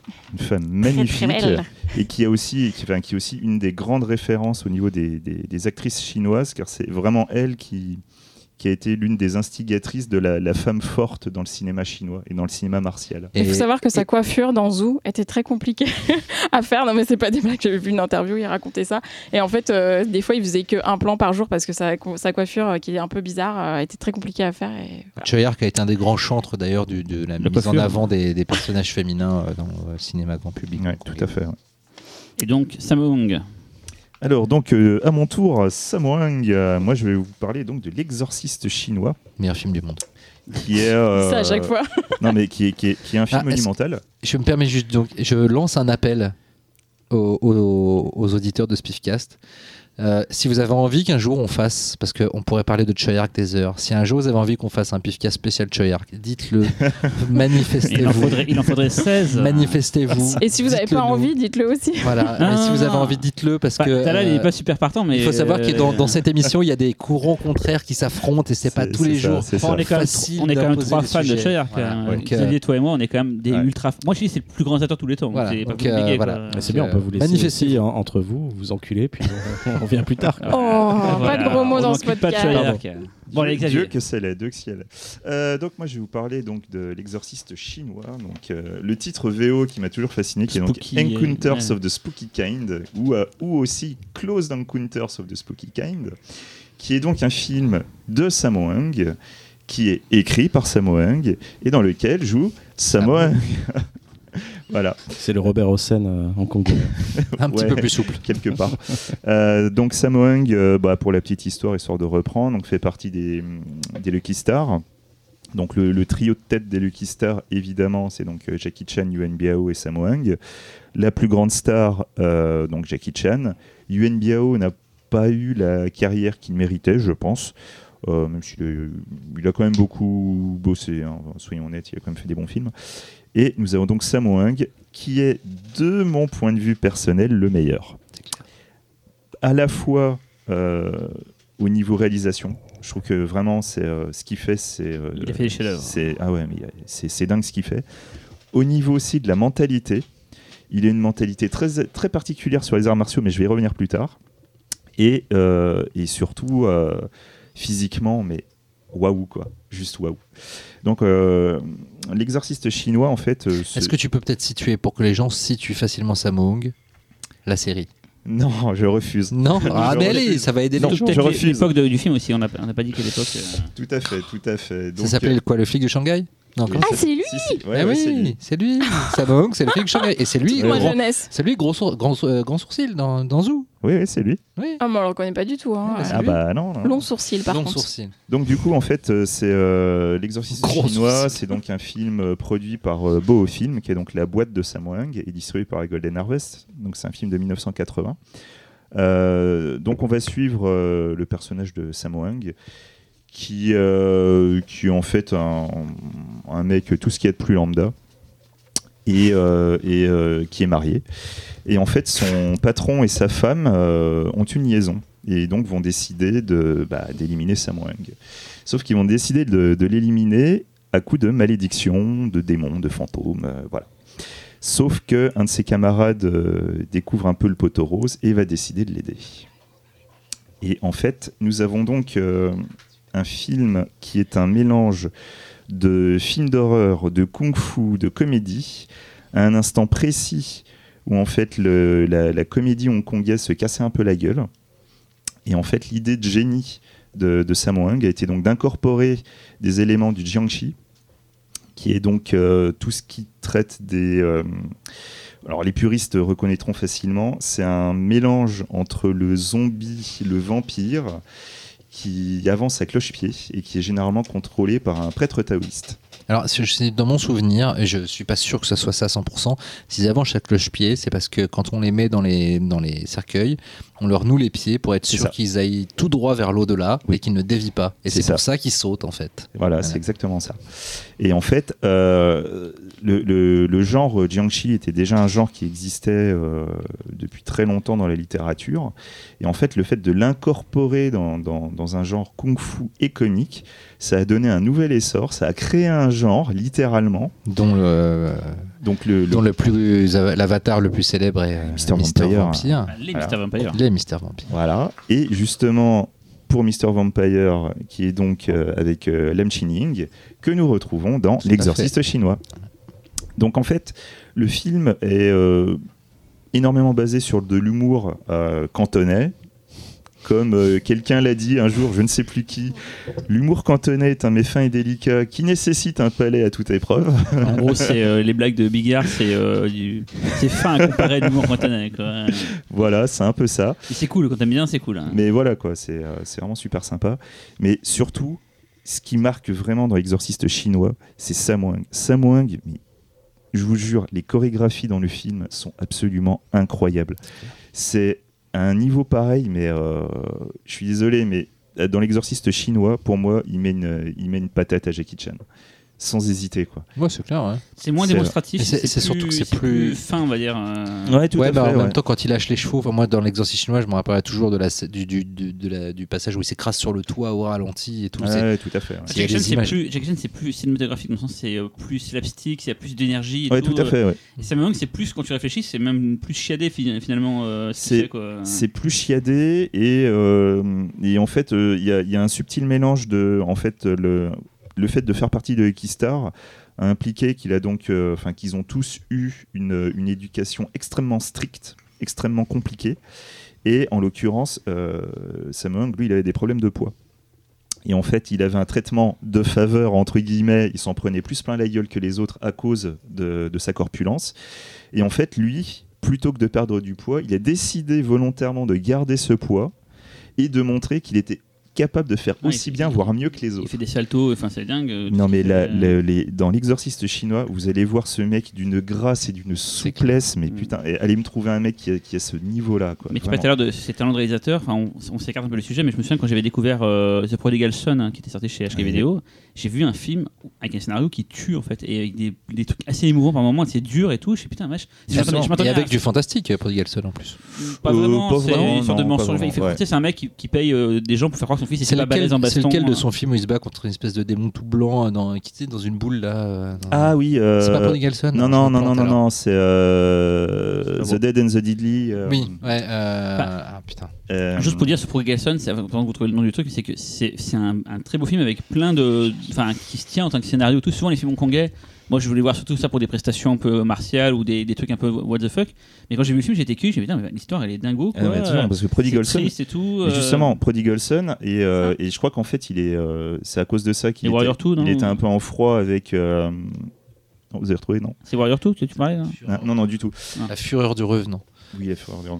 Et, euh, et euh, par exemple, le, avec euh, Liu Chialiang, euh, ils, é- ils étaient pas d'accord sur la, la mentalité sur les arts martiaux. Alors, Lucha Liang, citons, c'est euh, un des grands Manitou de la 36e chambre Kung de Fu, Shaolin, de la- de la Kung Fu comédie. Et euh, du coup, en fait, le, le- le- toute, son, toute son éducation martiale était tellement difficile que pour, pour euh, Sammo Hung, en fait, les arts martiaux ont perdu cet état de grâce, cette philosophie. Et du coup, pour lui, en fait, les arts martiaux, c'est quelque chose de dur, qui sert à faire mal, qui sert à tuer. Et c'est pour ça que Prodigal Son, il prend autant au trip, parce que c'est vraiment sa vision des arts Ah, martiaux. ouais. Et, euh, euh, Si vous avez un film ouais. Hung, regardez celui-là, vous allez voir, vous n'allez pas voir un- un- l'image que vous avez d'un film hongkongais, vous allez voir un, un- un vrai film qui va vous prendre au trip et qui en plus a tous les avantages d'un film hongkongais, c'est-à-dire de- des bastons que tu vois nulle part ailleurs, euh, Ouais, tout à fait. des acteurs qui en font, enfin qui sont à fond dans leur truc. Non, vraiment, c'est et un autre dans le même genre, dans la même logique, c'est euh, Eastern Condor, son film de guerre. Ah, c'est Ouais, euh, qui est un vrai avec film de avec guerre, Juliette Biao, justement. Voilà, un vrai film de guerre, mais avec Ah. des chorégraphies de malades, des bastons de malades, mais en même temps qui C'est est ultra sérieux. Enfin, euh. c'est un peu, ouais, c'est c'est un côté très, euh, ouais, ouais, il y, a- il y a- il y a vraiment plusieurs genres. quoi. Un petit, un petit côté Indiana Jones, un petit côté James Bond, un petit côté Rambo. Et, et le, le film, il a, Et c'est pas le film que tu imagines euh, avec les a priori d'un film hongkongais, c'est pas le film que tu imagines voir. Et ça te- Voilà, ça il y a des scènes euh, mais vraiment tristes dans Ah le film. Quoi. euh, quand t'as certains fait persos qui meurent, Ouais, euh, fait tête, ouais. Qui t'attend pas à ça aussi. Ouais, ouais, Une fois, en carrément. revenant sur l'exercice chinois, c'est juste pour dire que que Sammo Hung, Mais voilà, enfin, du film, coup, en c'est un fait- très bon réalisateur. Voilà, c'est. Voilà, en fait, Sammo Hung, c'est. euh, moi, je veux surtout vous lancer sur Sammo Hung, regarder tous ses films. L'exorciste chinois, c'est un exemple parfait où le mec, il, a, il est. C'est quelqu'un de très intelligent sur ce qu'il fait, au niveau de la réalisation, au niveau de l'écriture. Et vraiment, euh, l'exorciste chinois a lancé un genre qui, a duré mais pendant des années. quoi. C'est euh, c'est un point tel que même actuellement, même l'année dernière, on, voyait on recevait encore des films pour le PIF qui étaient inspirés de l'exorciste chinois. Bah, notamment les, films de, ah, de ce acteur, cet acteur qui est passé réalisateur et qui a fait plusieurs films Ah, on fantastiques, passé, qui a fait euh, Rigor oui, Mortis. euh, Ah non, je pensais à l'autre. Rigor Mortis, on en a passé un la dernière au pif. Merde, putain, j'ai oublié le nom. Euh, le truc d'exorcisme. euh, Oui, ah J'ai oublié comment il s'appelait on sait celui-là. plus comment c'est. Euh, Mais bref, mais en on tout l'a passé au pif l'année oui, oui, en non, oui, euh, je sais bien, Il y a deux ans, il y a deux ans, c'était il y a deux ans. Ah, C'était il y a deux ans. Et ou ouais. Rigor Mortis, donc voilà, qui sont des films hongkongais qui, euh, qui continuent à parler du surnaturel euh, en mêlant un peu euh, kung-fu. Donc je me trompe. C'est pas le même réalisateur que Rigor Mortis, mais, Rigor, mais ça fait partie un petit Non, peu de ses films récents. euh, c'est le- Oui, oui. euh, Véronique regarde la progression du PIF en 2016, euh, passé le dimanche. le Mais film. ouais, du coup, le, le, le, le genre, euh, le genre Jiangxi, euh, lui, il est toujours, euh, toujours d'actualité. Par contre, la, la, la, la, la comédie kung-fu horreur, euh, celle-là, je... elle a quand même pas mal perdu de vitesse. Quoi. Ah, Keeper of Darkness, c'est ça? Ouais, C'était ça qui porte Darkness. De Nick Chung. de Nick Chung, voilà, ouais. qui, est, euh, qui est un acteur qui est passé réalisateur et qui a fait euh, deux trois films fantastiques qui, Ouais. mélange, Alors, qui, qui mélange un peu les un tons acteur qui passe réalisateur? J'ai une question un peu de Ah, novice. Euh, quand tu dis euh, comédie horreur, le degré d'horreur, alors il est, euh, il se situe. Euh, disons que le, au niveau du degré d'horreur, c'est qu'en fait, c'est euh, bah, c'est plus du film de fantôme. Et qui est l'horreur pour les Chinois en fait. Moi, ça, j'ai Voilà. regardé juste la bande-annonce parce que j'ai pas pu le voir. Euh, ça m'a fait penser à l'expo au, Cré- au Quai Branly, en fait. Euh, Exactement, oui. Oui. Fantôme et euh, Enfer un et fantôme chinois. Mais c'est ça qui est important, c'est qu'en fait, les- ce qui fait peur à un, un Hongkongais ou un Thaïlandais ne fait pas forcément peur pareil à nous. Ça peut nous faire ça, rire, ouais. en fait. Moi j'ai vu beaucoup de films thaïlandais avec des têtes qui volent, où c'est risible, mais pour eux, les mecs les en Thaïlande ils pètent un câble en voyant ça. en ils vrai, tu verrais une tête qui vole, je pense que tu ferais pas Oui, très mais film, mais c'est un problème de culture en fait. Mais euh, c'est ça, c'est que du coup, comme il se base sur des, des, des figures euh, démoniaques ou euh, fantomatiques euh, qui sont vraiment qui existent depuis des siècles, c'est vraiment ancré en eux quoi. Donc du coup pour nous des fois ça peut paraître un peu bizarre. Le fait d'avoir ces, ces sortes de vampires zombies qui sautillent, ça va nous faire rigoler. Sauf qu'il y a des films très sérieux euh, comme ça. quoi. Cela dit, je me rappelle que la scène pré-générique, enfin générique, Ouais. est assez flippante. Et en fait, j'ai voulu montrer le film à mon fils parce que je me suis dit, tiens. Et un peu gore. Hein, quand Ouais, même, et hein. en fait, il y a un moment où un, un, vampire ou un démon, je sais plus, euh, chope la jambe de, de Ouais, Hung qui est en, qui est plein cauchemar. Elle lui, il lui arrache un gros bout de chair et mon fils m'a fait T'es sûr qu'on va regarder ça? Genre, c'est ton fils lui-même qui t'a dit euh, ça craint quand même. Ouais. Quel père ingrat. On continue avec le film Et de donc, euh, Cyril. on parlait d'acteurs qui deviennent réalisateurs. Ça tombe bien. C'est le sujet de, de, de mon film. J'avais pas compris ta transition. Bah ouais, du coup, j'étais là. merde. Ah, et puis merde. Je vais vous parler d'un film de Stephen Shaw. Alors, Stephen Shaw, c'est- alors je vais faire une, une- Ah. une grosse, un gros raccourci qui va énerver peut-être les fans, mais pour ceux qui ne se connaissent pas, Stephen Shaw, c'est un peu le Jim Carrey hongkongais. C'est horrible de dire ça parce que c'est- c'est autre Je chose. suis super vénère. Non, mais J'aimerais J'ai- péter la gueule. Stephen des- c'est un peu le ouais, Takeshi Kitano au, au Japon, c'est un peu l'acteur euh, comique hyper populaire, en tout cas à Hong Kong, qui a joué dans une pléthore de films et qui s'est mis à réaliser. Je pense que je te disais tout à l'heure, euh, c'est marrant, en, en parlant d'acteur-réalisateur, il a, il a fait son premier film euh, donc, en tant que réalisateur, c'était le From Beijing with Love, en France, qui s'appelle Le Bon Baiser de Pékin, qui est une parodie de James Bond et qui tout de suite va donner. va- mais, mais pas que, c'est ça qui va, qui donner un peu le ton de tous les films dont je vais parler et surtout du film dont je vais vous parler pour cette, é- cette- cette émission. C'est que c'est des films drôles mais qui peuvent d'un seul coup être tragiques et d'un seul coup être émouvants. En, En fait, ce qui est chiant, c'est qu'on parle quasiment tous de génie. C'est-à-dire que euh, Choi Ark, c'est un génie. Bah, c'est un génie. Stephen Chow, c'est un génie. Par contre, moi, le, mon- le réel de mon film, c'est pas On le garde pour la fin, le tien. J'allais dire ça tout à l'heure, j'allais attendre qu'on ait tous fini, mais en fait c'est bien, c'est entre Véronique Xavier, euh, Talal et moi, on a chacun pris des réalisateurs très importants à différentes époques. Ouais. Je dis pas pour encore qui pour Talal, et qui sont très représentatifs de ce que le Hong Kong peut faire, mais je garde la surprise pour Et Talal. moi, j'ai pris une merde. Et toi, t'as pris une merde. Donc, je vais vous parler donc de journée. Je vais vous parler de Journée to the West, euh, qui est l'avant-dernier film de Stephen Shaw, sachant que tout dernier film qu'il a fait, c'est The Mermaid, qu'on avait passé au pif en 2016 en 3D, qui avait beaucoup marché, qui est un film qui est mortel. Juste rappel un petit peu de la filmographie donc de, de, de, Stephen Shaw en tant que réalisateur. Donc, j'ai dit From Beijing with Love. Après, il a fait Forbidden City, City Cop. Je crois que c'est le seul film que j'ai pas vu de lui d'ailleurs. euh, et que c'est très bien. Il a fait The God of Cookery, qui est un film, et d'ailleurs qui a été aussi fait par Choyar, qui a un équivalent qui s'appelle le, Le Festin chinois. The God of Cookery, c'est un peu genre le petit chef en film, c'est-à-dire des combats de bouffe avec des gens qui cuisinent hyper bien. C'est un des seuls que j'ai pas vu de lui. Je veux Il est, il est voir. dément. Il a fait ce qui est pour moi peut-être son chef-d'œuvre, qui s'appelle King of Comedy, qui parle du métier d'acteur et qui est, je sais pas si tu as dû le voir Xavier, je pense. euh, C'est- C'est son chef-d'œuvre. c'est- C'est- euh, c'est- Et c'est- je crois même qu'en Chine, c'est considéré comme son meilleur c'est film. hein. dingo, c'est réalisé dingo. par c'est Martin dingo. Scorsese. Donc C'est c'est le roi singe. Non, moi quand j'ai lu témoin, j'ai découvert plus tard, le- j'ai découvert le Scorsese après avoir découvert le Stephen et j'ai fait ah quel Évidemment. copieur celui-là quoi. évidemment. Il a fait, et c'est ce film qui a fait, qu'il a fait connaître en Occident, il a fait Shaolin Soccer, qui est une, pareil, une tuerie, quoi. Euh, vraiment, moi qui aime pas le foot, c'est le film qui me réconcilie avec le sport. Il a fait, peut-être que j'aime, un de ses moins bons films, mais qui a, qui a plu à l'époque, c'est Crazy Kung Fu, alias Kung Fu Hustle en anglais, euh, qui sont films un peu cartoonesques, euh, avec des gros budgets, Warner, machin tout, mais qui, moi, je trouve, est assez fade, mais qui, bon, c'est son film aussi, son plus gros budget de tous les temps. Il a fait un film, et je crois que Xavier n'est pas d'accord avec moi, complètement dingo, qui s'appelle CG7, qui est un film que j'aurais dû- que j'aurais dû mettre pour les films pour enfants. À la place de Totoro. Exactement. Mais j'ai pensé C'est un après. des films préférés de mon fils. Bah, un- voilà, ça raconte une sorte de flubber, un- une sorte d'alien qui vient sur Terre, un gamin clochard et que son père clochard découvre ça, ça va peut-être changer leur vie, mais j'en dis pas plus. Et C'est un film pareil qui te fait rires aux larmes en deux secondes. Et puis donc il a fait Journey to the West, Conquering the que, Demon. est-ce que tu as fait exprès de ne pas mentionner le roi singe? On, on va dire. Non, mais moi, moi je vais en que parler, Il t'inquiète. est réalisateur. Ah, Il est réalisateur. hein. Ah, Le, le diptyque Le Roi Singe, c'est lui qui l'a réalisé. Ouais. Journée to the C'est West, c'est la deuxième fois qu'il Jeffrey Lowe Non, il l'a co-réalisé avec Jeffrey Lowe. D'accord, autant pour moi. Alors c'est pour ça que j'allais en parler à la fin, mais. Je pensais qu'il avait juste été acteur. Alors je suis désolé. Donc je- on en reviendra. Donc il a fait donc Journey to the West. Alors Journey to the West, et Xavier on avait déjà parlé il me semble, dans une précédente émission, est une adaptation, une énième adaptation de l'histoire hyper connue en Chine du euh, roi singe, C'est dont C'est leurs trois mousquetaires. voilà ce que vous venez de dire à l'instant, il en a déjà fait en fait deux films dans les années 90 en 95. Donc il a déjà été acteur et donc je ne savais pas réalisateur. Je suis désolé euh, de grave. pas savoir ça quoi. Mais moi aujourd'hui je vais vous parler donc de euh, Journey to the West, donc en fait qui est donc une nouvelle itération de cette histoire, qu'il a co-réalisé avec Derek Cook, qui est un gars qui a fait pas des trucs très bien après, mais qui avait fait Gallant, un film avec toutes les vieilles gloires du kung-fu, euh, de la kung-fu comédie, euh, qui venait en tant que vieillard euh, se battre et tout, qui est un film plutôt rigolo. Et donc il a co-réalisé ce film-là. Et Journey to the West, alors pour la petite histoire, Xavier m'en parlait déjà en 2012. euh, Oui, cet homme ne m'écoute 2013, pas en fait. En me disant Cyril, j'ai vu ce film-là, c'est vachement bien, faut qu'on le passe au pif. Et j'ai fait oui, oui, on verra. on ne passe pas. Et je découvre le film, je sais pas, deux ans plus tard. Et je, mais je, je vous jure, j'ai pété un câble devant ce film. Je trouve que c'est une. C'est extraordinaire. C'est un des, des films les mieux que j'ai vu ces dernières années. Je dis souvent ça, mais ce film m'a rendu ouf, mais vraiment ouf.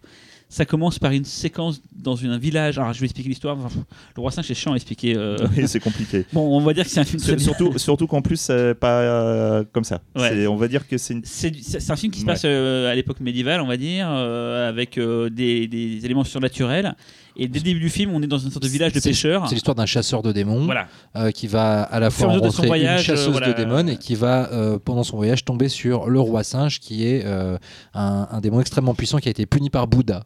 Voilà, et Ouais. euh, il va le libérer et avec des conséquences. Mais donc rien que la première séquence, si vous avez, vous voulez être convaincu, regardez juste le début du film, la séquence qui passe dans un, un port de pêche où ils vont se battre contre un démon en forme de poisson. Cette séquence qui doit durer une demi-heure, je pense, est à la fois martialement parlant dingue, à la fois de l'humour, moi j'en pleurais de rire, très cruel par moments. Il y a des choses, tu dis à des moments, mais putain, ils ont vraiment fait ça, et tu verrais jamais ça dans aucun cinéma de la clair, terre Tu peux entière. c'est le début. Non, parce que c'est un- ça va Non, te pas le un truc. Mais imagine-toi quelque chose de très dramatique Oui, je l'ai Sur vu. un truc- euh, j'ai- je l'ai vu. Voilà, bon, bah, voilà, euh, de dingue. Et, voilà. et, et le film n'arrête pas tout le long. Le film est comme ça rempli de, de- des moments de, de bravoure et de, de, mais de drôle. Moi, j'en, j'en pleurais de rire. Quoi. Vraiment, c'est un film qui m'a, qui m'a vraiment tué. Quoi. Donc voilà, on a dedans, dans, les, dans le casting, il y a Shuki, en fait, euh, une actrice qu'on. Bon, alors, on va tout de suite arrêter cette Alors, émission. Pas la poupée Euh, de sang. Hein, pas, pas- Shuki. Ouais. Tout est dit, drop the mic. Voilà. Une des plus belles Shuki qui est un monde. habitué, surtout des films d'auteur à la base, euh, les films de Ousassienne par exemple, elle joue dedans, mais qui fait aussi beaucoup. De... Elle a fait par exemple le. C'est grâce à elle que j'ai réussi à regarder un aussi aussi non Parce Mambo. euh, voilà. C'est- grâce à elle que j'ai pu regarder le transporteur. Ah oui, aussi. mais euh, voilà, elle joue dans les films. Elle a fait aussi des films un peu. euh, C'est quoi le- En fait, elle a commencé dans des films. Taichi euh, Zero aussi, elle avait joué dans des films un peu plus populaires récemment et tout. À la base, elle a, elle a eu une carrière de- de- d'actrice sexy, euh, dénudée. Elle a même eu une carrière de, de, de modèle euh, pour Oui. photo porno. C'est pour ça que j'ai connu au début, moi. Voilà, photos de cul sur internet au début Voilà, d'internet. et de- Exactement. Et, en fait, elle a, Cher elle a- auditeur, elle a prenez vos claviers. Mais elle, elle a du coup très très bien euh, mené sa barque parce que petit à petit, en fait, elle est passée dans des rôles, on va dire, soyons honnêtes, de potiche. Hein, euh, où elle était là juste pour sa plastique, euh, bon, euh, voilà. Et au fur et à mesure, bah, les gens ont découvert euh, son jeu d'actrice qui était plutôt pas mal. Et puis maintenant, bah voilà. C'est Millennium Mambo le tournant. Ah ouais, dire, totalement. Moi j'avais vu le film. Non, c'est un- Gorgeous.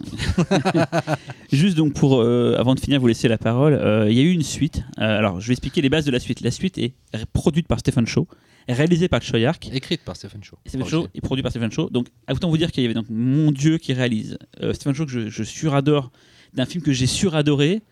Les bandes annonces à l'époque, elles étaient plein de gags méta et tout, ça donnait hyper envie. J'étais mais remonté comme, comme possible. Et la preuve que je suis quand même intègre, contrairement à plein d'autres gens euh, que je ne citerai pas. Je suis sorti dégoûté du film en fait. Et je ne citerai pas parce qu'ils sont pas ici quoi. Mais il y a des gens qui sont Ah. connus pour être des ateliers du cinéma. Et moi, voilà, ça peut être un auteur que j'adore, je peux dire, voilà, non, Choyark m'a complètement déçu. euh, c'est un des premiers films de Chuck, mais Chuck, de toute manière, c'est simple, tous les trois films, il fait un truc pas terrible. ouais, mais là, en tout cas, euh, la suite, il y a des, des fulgurances, mais ça ne prend jamais. surtout que c'est incompréhensible déjà parce que tout le cast change à peu près. Ouais. Tu alors, euh, il y a des trucs que tu comprends parce que c'est pour avoir un acteur plus beau gosse, plus vendable, mais globalement c'est quand même incompréhensible. Et surtout, c'est quand même le truc où tu te rends compte que, que euh, Stephen Shaw filme mieux l'action parfois. Oui, que. Choyark. C'était, Parfois. ça m'a surpris parce que. Parfois. Et donc, juste avant de vous donner la parole, et donc, hein, euh, il y a juste un film pour ceux qui voudraient s'intéresser à la filmographie de Stephen Shaw, un film dont il n'est pas réalisateur, que je considère comme un chef-d'œuvre qui est peu connu à part par les fans de Stephen Shaw, Il y a beaucoup de chefs-d'œuvre cette nuit. qui s'appelle Love and Delivery.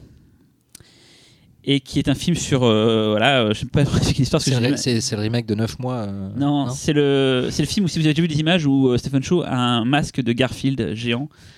Et le film C'est vrai. a une séquence dans le film euh, avec Garfield où je crois que j'ai jamais autant pleuré de rire de ma vie. Et je l'ai testé sur des gens qui connaissent pas euh, cet univers-là et tout, qui m'ont dit ouais c'est vrai quand même très loin de ton truc, mais on aime bien quoi voilà. Donc je vous laisse maintenant parler de John to the West. On parce aime que bien je- ou voilà. on t'aime bien? Non, t'aimes bien. et, et voilà, pour moi, c'est un film qui, je pensais être bien, qui m'a juste mais euh, retourné la tronche. Pourtant, je connais le réalisateur, je connais l'acteur, je sais que j'aime bien ce qu'il fait, mais je m'attendais pas à ça. Xavier, je tiens à le dire publiquement dans ton monde, pardon. Mais ça Merci. t'apprendra, Ah, ça Pour une fois, oui, merci. ça t'apprendra de ne pas assez insister. J'en veux, voilà, c'est les gens Et comme ça. J'insiste tout le temps avec pas tout le monde, lourd, on hein, m'écoute pas jamais. Non, mais il voilà. avait raison, hein. c'est vraiment, j'aurais dû l'écouter. S'il y a un Blu-ray Asia qui existe, euh, il y a- c'est pas sorti en France malheureusement, mais il y a un Blu-ray américain avec des sous-titres anglais qui existe, même français, je crois. Je suis pas sûr pour les français, mais, mais foncez, c'est dingue. Si vous avez aimé The Mermaid, The Mermaid, qui est pourtant hilarant, est même moins bien, je trouve, que euh, Ah Journey oui, to the carrément, West. carrément. Et pourtant, Euh, il s'attue The Mermaid. hein. En termes de budget et de résultats au box-office, Ah oui. alors c'est- Alors, ça Journey to the West a été très fort à l'époque, c'était un des plus gros succès. Depuis, Ouais. il s'est fait battre par euh, Wolf Warrior 2, des trucs comme ça et tout, mais Euh, pendant même très avant, longtemps- il s'est fait battre par Monster Hunter. Monster Hunter, voilà. Donc ça a été pendant très longtemps le film le- avec tous les records au box-office euh, chinois, ça a été euh, dingo. Le budget du film, je le connais pas, mais c'est quand même assez bien foutu. Il y a beaucoup de décors et tout, donc je pense que. Laurent, tu voulais dire un truc? Non, non, c'est pas ça. Je, je reviendrai euh, à, à Monster Hunter euh, par un chemin détourné. Et euh, alors, je, je peux parler deux secondes de ce film puisque je, Mais bien donc, sûr, euh, Véronique. Cyril nous l'a envoyé, donc on a pu le regarder. Oui. Euh, et en fait, je suis pas allée au bout parce que j'ai vraiment adoré, comme tu en as parlé, euh, la, la première scène et tout. J'ai dit ah ouais, c'est chambé et tout, trop bien. Il se passe plein de choses, c'est chorégraphié. hein. Et après, je trouve que c'est un peu, c'est too much quoi. En fait, autant euh, je trouve que dans Zoo, il y a finalement des effets spéciaux un peu surannés qui font que et mais inventifs qui font que tu restes. Je trouve que là, il y a quand même une, après une déferlante quand même d'effets spéciaux numériques qui font que quand même tu décroches. C'est pas un On peu va- le propre de tous les films chinois, euh, D'être trop- un ouais. peu héroïque fantasy de On ces dix va- dernières années, non? on va t'amener- Ça vomit des effets spéciaux. Le VCD, je l'ai. Le VCD collector de Legend of Zoo. Ah oui. Oula. Zoo Ah oui. 2, On en a Pachoya, au moment vrai. où il a Zouzou. découvert les effets spéciaux. Et je peux te dire mais que je la- ne l'ai la pas f- vu. Non mais je peux te dire que la fin de la fin de Attends, on Oui, n'est pas mais en train de se battre euh, les, Ouais. les films, mais la- je te dis juste que non, non, moi, mais du la, coup. la, euh, la fin du, de Journey to the West, c'est rien comparé à cette espèce de truc. Ah, mais je trouve, que- je Non, trouve mais- qu'à un moment donné, c'est trop. C'est-à-dire que c'est vraiment un- c'est un gros gâteau et, Et pff, au bout moment, j'ai plus faim. quoi. Et c'est pas très beau, surtout. C'est c'est Bah, assez de mauvais goût. quoi. C'est-à-dire que- non, ça tue. Et je, je- j'ai pas vu le film là pour l'émission, je suis désolé, mais il y a, je me souviens que la séquence euh, d'exorcisme dans une caverne, d'un point de vue visuel, c'est ouf. Et surtout, c'est très violent. C'est même des images d'enfer qu'on en a rarement vu. Et moi, en fait, c'est peut-être ma- mon, mon caractère qui veut ça, mais ce côté euh, Ah non, over parles- the top. Tu parles de la scène avec les dans le Oui, t'as un côté chez- boulimique en les- fait. euh, Chez le démon cochon euh, Ouais. dans son restaurant là. Ça Ah ouais, c'est barge. Et moi, ce côté justement où il y en a beaucoup, c'est une chose qui m'a plu, c'est que les- mes films préférés de tous les temps, c'est souvent des films qui, comme ça, ont beaucoup, beaucoup, beaucoup de choses. Toute la Et qui sont Michael jamais, Bay, et qui sont exemple, jamais, non, euh, je déteste Michael Bay justement, et qui sont jamais euh, trop bizarre. over the top en fait, et qui sont toujours euh, à la limite du, de la digestion et qui bah, pourtant. de, de ta digestion. Moi, c'est vrai que Education Planet, par en fait. exemple, qui est un de mes films préférés de tous les temps, c'est un film qui offre beaucoup mais qui n'est jamais indigeste. Et c'est ça qui, quand je vois ça au cinéma, je dis putain, les mecs qui sont arrivés à faire Mais- tout ce style-là et rester un truc cohérent quoi. C'est surtout qu'après Stephen Chow, il a un art euh, que peu savent égaler. Il est pour moi l'égal d'un Spielberg ou un truc comme ça à ce niveau-là. C'est que le mec est toujours capable, dans, un énorme spectacle, de toujours garder les personnages, les enjeux euh, dramatiques entre les personnages. C'est-à-dire que euh, le plus fort dans Journey to the West à la fin, c'est euh, le sort réservé à l'amour entre les deux personnages, comment ça va cimenter la destinée, etc. Enfin, c'est ce qui est plus beau dans le film. C'est euh, ça a beau être euh, barré- bardé d'effets spéciaux assez cool, de combats et, euh, et de gags euh, à se taper le cul par terre. C'est le plus beau truc dans le film. Ah, c'est Celle-là, ça. elle a envie de parler. pas aimé là. apparemment. Non, non, moi, j'ai- Non, mais vas-y, je- mais on est je- là pour- Je le trouve très attachant le film. C'est. Tu l'as regardé en entier? Oui, je l'ai regardé en entier. Je le trouve très attachant. J'ai pas. En fait, je comprends pas. Je vous écoute parler tout à l'heure. J'ai l'impression d'être dans une planète euh, inconnue. Non, mais, Non, ça, mais- fait, ça met un contrepoint parce que si on était tous à dire, c'est c'est surtout c'est important d'avoir un contrepoint dans, dans l'équipe. Le cinéma C'est. hongkongais, il a, un- il a quelque chose de très particulier, c'est que c'est un, cinéma- qui est à la fois dénué de tout cynisme, en même temps que fait par des gens extrêmement cyniques, mais en fait, euh, il, est, voué à un public. C'est le cinéma le plus commercial du monde, mais parce que il est fait euh, sur l'envie de tout donner aux spectateurs, ça donne des trucs de fou, extrêmement basiques en matière de de- d'émotion. Mais comme c'est fait avec euh, à, à fond les ballons, bah ça marche. Quoi. Avant, avant de laisser Talal continuer, juste un truc le- aussi, c'est qu'en fait, on voit beaucoup des films hongkongais nous depuis longtemps, et en fait, il y a un pacte qu'on a fait plus ou moins euh, implicitement avec les films hongkongais, qui est qu'on accepte quand même beaucoup de choses que des gens extérieurs, et c'est important d'avoir Bah, entendu c'est Talal. ça, Non, non. Oui, oui. Parce qu'il y a plein de gens qui n'ont pas ce bagage et qui vont, Bien comme. Talal, dire bah ouais, vous Ouais. êtes gentils les gars, mais je vois pas tout ce que vous me dites. Et ils ont raison en fait, parce que on, accepte, voilà, on accepte plein de choses parce qu'on a toujours été comme ça et que Ouais, des fois quand ça passe, c'est un peu moche, mais ça passe. Nous on fait, c'est pas grave, on est déjà content d'avoir eu ça. Et C'est surtout qu'aussi, ça vient d'une. Là, on parle de Journey to the West, qui est un blockbuster qui a été fait il y a 2-3 ans. Mais le- c'est- voilà, mais c'est l'héritage d'un cinéma euh, où les débuts de Cher, les productions de Cher, comme euh, euh, euh, Robo, euh, putain, Lady Ah, Force, non, ouais. Lady- non, euh, Ro- Robo Force. Robo- ouais, c'est un- Robo Force, je crois que c'est ça. Enfin, c'était des films où en fait les mecs essayaient de te faire croire qu'ils étaient en train de faire un cinéma Robocop de, euh, avec une de, femme. de- féminin, de- ouais. de SF avec des robots et des, des- des- dans le futur avec, avec que dalle, avec juste trois, trois, euh, trois toiles tendues au fond de la fumée, euh, deux, deux spots bleus. Ouais. Et en fait, ils croyaient parce que ça, les combats étaient ouf, la mise en scène était Ouais. Mais c'est incroyable. bien que Talal, c'est- tu donnes le- point de vue, C'est important, de, la cinématographie de beaucoup de pays. Tu peux, tu peux aller en Australie et voir aussi, euh, un- je sais pas, le, Pas le- aussi le- barge. le début du cinéma. Pas aussi barge. C'est autre chose, hein, ouais, c'est c'est chaque, chaque pays ou chaque zone, a ses- tu vois, oui. cinéma australien qui maintenant d'ailleurs une émission euh, a ses spécificités. Ils ont il y a des- une certaine liberté, mais c'est pas du tout C'est ce film que, hongkongais, c'est ce quoi. que, en tout cas, c'est ce que je ressens à chaque fois que je discute avec quelqu'un qui est HKFI à fond. Euh, on, on a toujours, on voit toujours des étoiles dans ses yeux. Alors, je trouve ça à la fois fascinant, j'en suis un peu jaloux parce que je me dis putain, mais il y a une telle passion pour ce- ces mecs-là. Dès qu'ils parlent de ça, l'impression qu'il, qu'il- qu'il va se passer un truc sous le pantalon. C'est lié aussi à une époque où on découvrait les films en VHS. en Ouais, genre, oui, non, on achetait le magazine HK exactement. vidéo, Ouais. euh, ça coûtait 100 balles. Putain, moi j'avais Ouais. seize- c'est pour j'avais ça que tu t'es, 16-17 tu t'es ans. forcé Ah, clair. Non, mais Pour ça 100 coûtait balles, faut que je 100 balles kiffe de choper Tout ton Noël, il film passait, avec quoi. le magazine. Et, et quand tu matais le film, tu mettais la cassette dans ton magnétoscope. Tiger on the ah. Beat, je m'en souviens. Tiger encore, on the Beat et, euh. Et euh, putain, Opération Scorpio, les Ah, derniers qui sont sortis. Putain. Ah, juste pour faire le making of de l'émission, euh, Talal, qui justement, comme je le disais, n'est pas n'est pas né dans ce truc-là de, de hongkongais, a, quand même pas hésité, mais t'étais en train de dire bah voilà. Mais finalement, non non non. Mais finalement, t'as joué le jeu, c'est Je vais très bien. expliquer. je vais expliquer. J'ai Bah, j'ai un rapport assez particulier. on passe à toi de toute Oui, Oui, façon. oui, ouais, j'ai un rapport assez particulier avec le cinéma hongkongais. C'est alors j'ai découvert ça dans les années 2000. Euh, je, oui, je, enfin, je, je connaissais un peu les films que tout le monde connaissait. Est-ce qu'on peut dire Bruce Lee, c'est du cinéma hongkongais? Ah, bien sûr, Oui, totalement. bah, euh, ah, d'accord. Et, euh, et donc, euh, début des années 2000, euh, j'étais DVD-vore à l'époque, et euh, je suis toujours un petit peu, on va dire. Et, euh, et donc, il y avait plein de trucs qui sortaient. Donc, il y avait la collection HK, et tu avais plein de d'éditeurs qui en profitaient 2000, pour, ça, euh, pour sauter le- dans le truc, et tu avais plein de trucs qui sortaient en salle. Et donc, euh, étudiant euh, boulémique de films, j'allais voir des trucs qui sortaient en salle, et j'allais voir, et j'ai- parfois des trucs qui sortaient en DVD. Et parfois, il y avait vraiment des perles dont tout le monde te dit il faut que tu vois, par exemple, Zoo. Je me rappelle, j'ai vu euh, Zoo à l'occasion du deuxième. Ils avaient ressorti le premier en DVD, hein, si je me trompe pas. Ouais, c'est ça. Et donc, euh, donc, je mange des trucs, je mange plein de trucs. Et dans le lot, bah, t'as euh, peut-être 10% de trucs qui sont cool, effectivement. Des, des, des euh, des Jonito, des, des- et puis t'as le reste qui est euh, généralement pff, pas terrible en fait et un peu de mauvais goût. On, parle de- on parlait d'effets spéciaux tout à l'heure. Bon, après, c'est moi, hein, c'est ma, ma, ma Mm. culture, j'aime plus du cinéma américain, on va dire, à proprement parler. C'est ça qui m'a fait grandir. C'est moins carré le cinéma Fait grandir. Oui, oui, oui, exactement. Voilà. Mais c'est- je sais pas si c'est cette histoire Mais de c'est ce qui rigueur qui fait c'est qui- c'est ce côté un peu, un peu c'est qui nous, qui manque- nous, le qui manque nous de plaît rigueur. en fait. Je pense Ouais. que c'est pas pareil pour vous, mais. Moi, je sais que quand je vois une scène d'incendie euh, ou un truc comme ça, je sais que les acteurs. Pas celle de euh, Lifeline. Ah bah, exactement, Lifeline. Les, ac- les acteurs principaux du film, ils étaient vraiment dans l'incendie. Parce que qu'on ça se dit, un ça, Jackie Chan, quand il tombe Ouais. d'un d'un étage, on a mal pour lui. Et maintenant, quand on voit des personnages en synthèse qui n'ont pas de poids, Ouais. on est impressionné, mais finalement, on se Je, dit. je, je ça, diminue, on- je on diminue pas du tout. à- Je suis pas en train du tout en train de diminuer Ouais. ce que vous êtes en train de dire. Non, non, votre mais passion. ton ressenti à moi, je trouve ça, je trouve ça. Oui, c'est mon ressenti. Et il y a même un truc d'ayatollah quand tu discutes avec un fan de Hong Kong, tu, tu, peux, tu sens que tu peux pas critiquer parce que dès que tu critiques, Mais là, je vais on peut-être peut me faire allumer. Je vais peut-être me tu faire peux, allumer. on va euh, Et moi, je trouve ouais, ça ouais, sain que ouais. tu donnes ton point de vue en fait. Ah tabasser je- à la je fin, mais je le- je fais, je le fais sans complexe, mais j'ai- Je hésité parce que, je savais je pense pas que la bonne métaphore, c'est genre quand, quand t'aimes les cerises et que t'en manges, il y a des gens, ça les dérange pas de trouver un verre de temps en temps dans une cerise, et il y a des gens, ça les dégoûte des cerises en fait. C'est la plus belle phrase C'est beau, du- c'est beau quand c'est J'ai rien compris.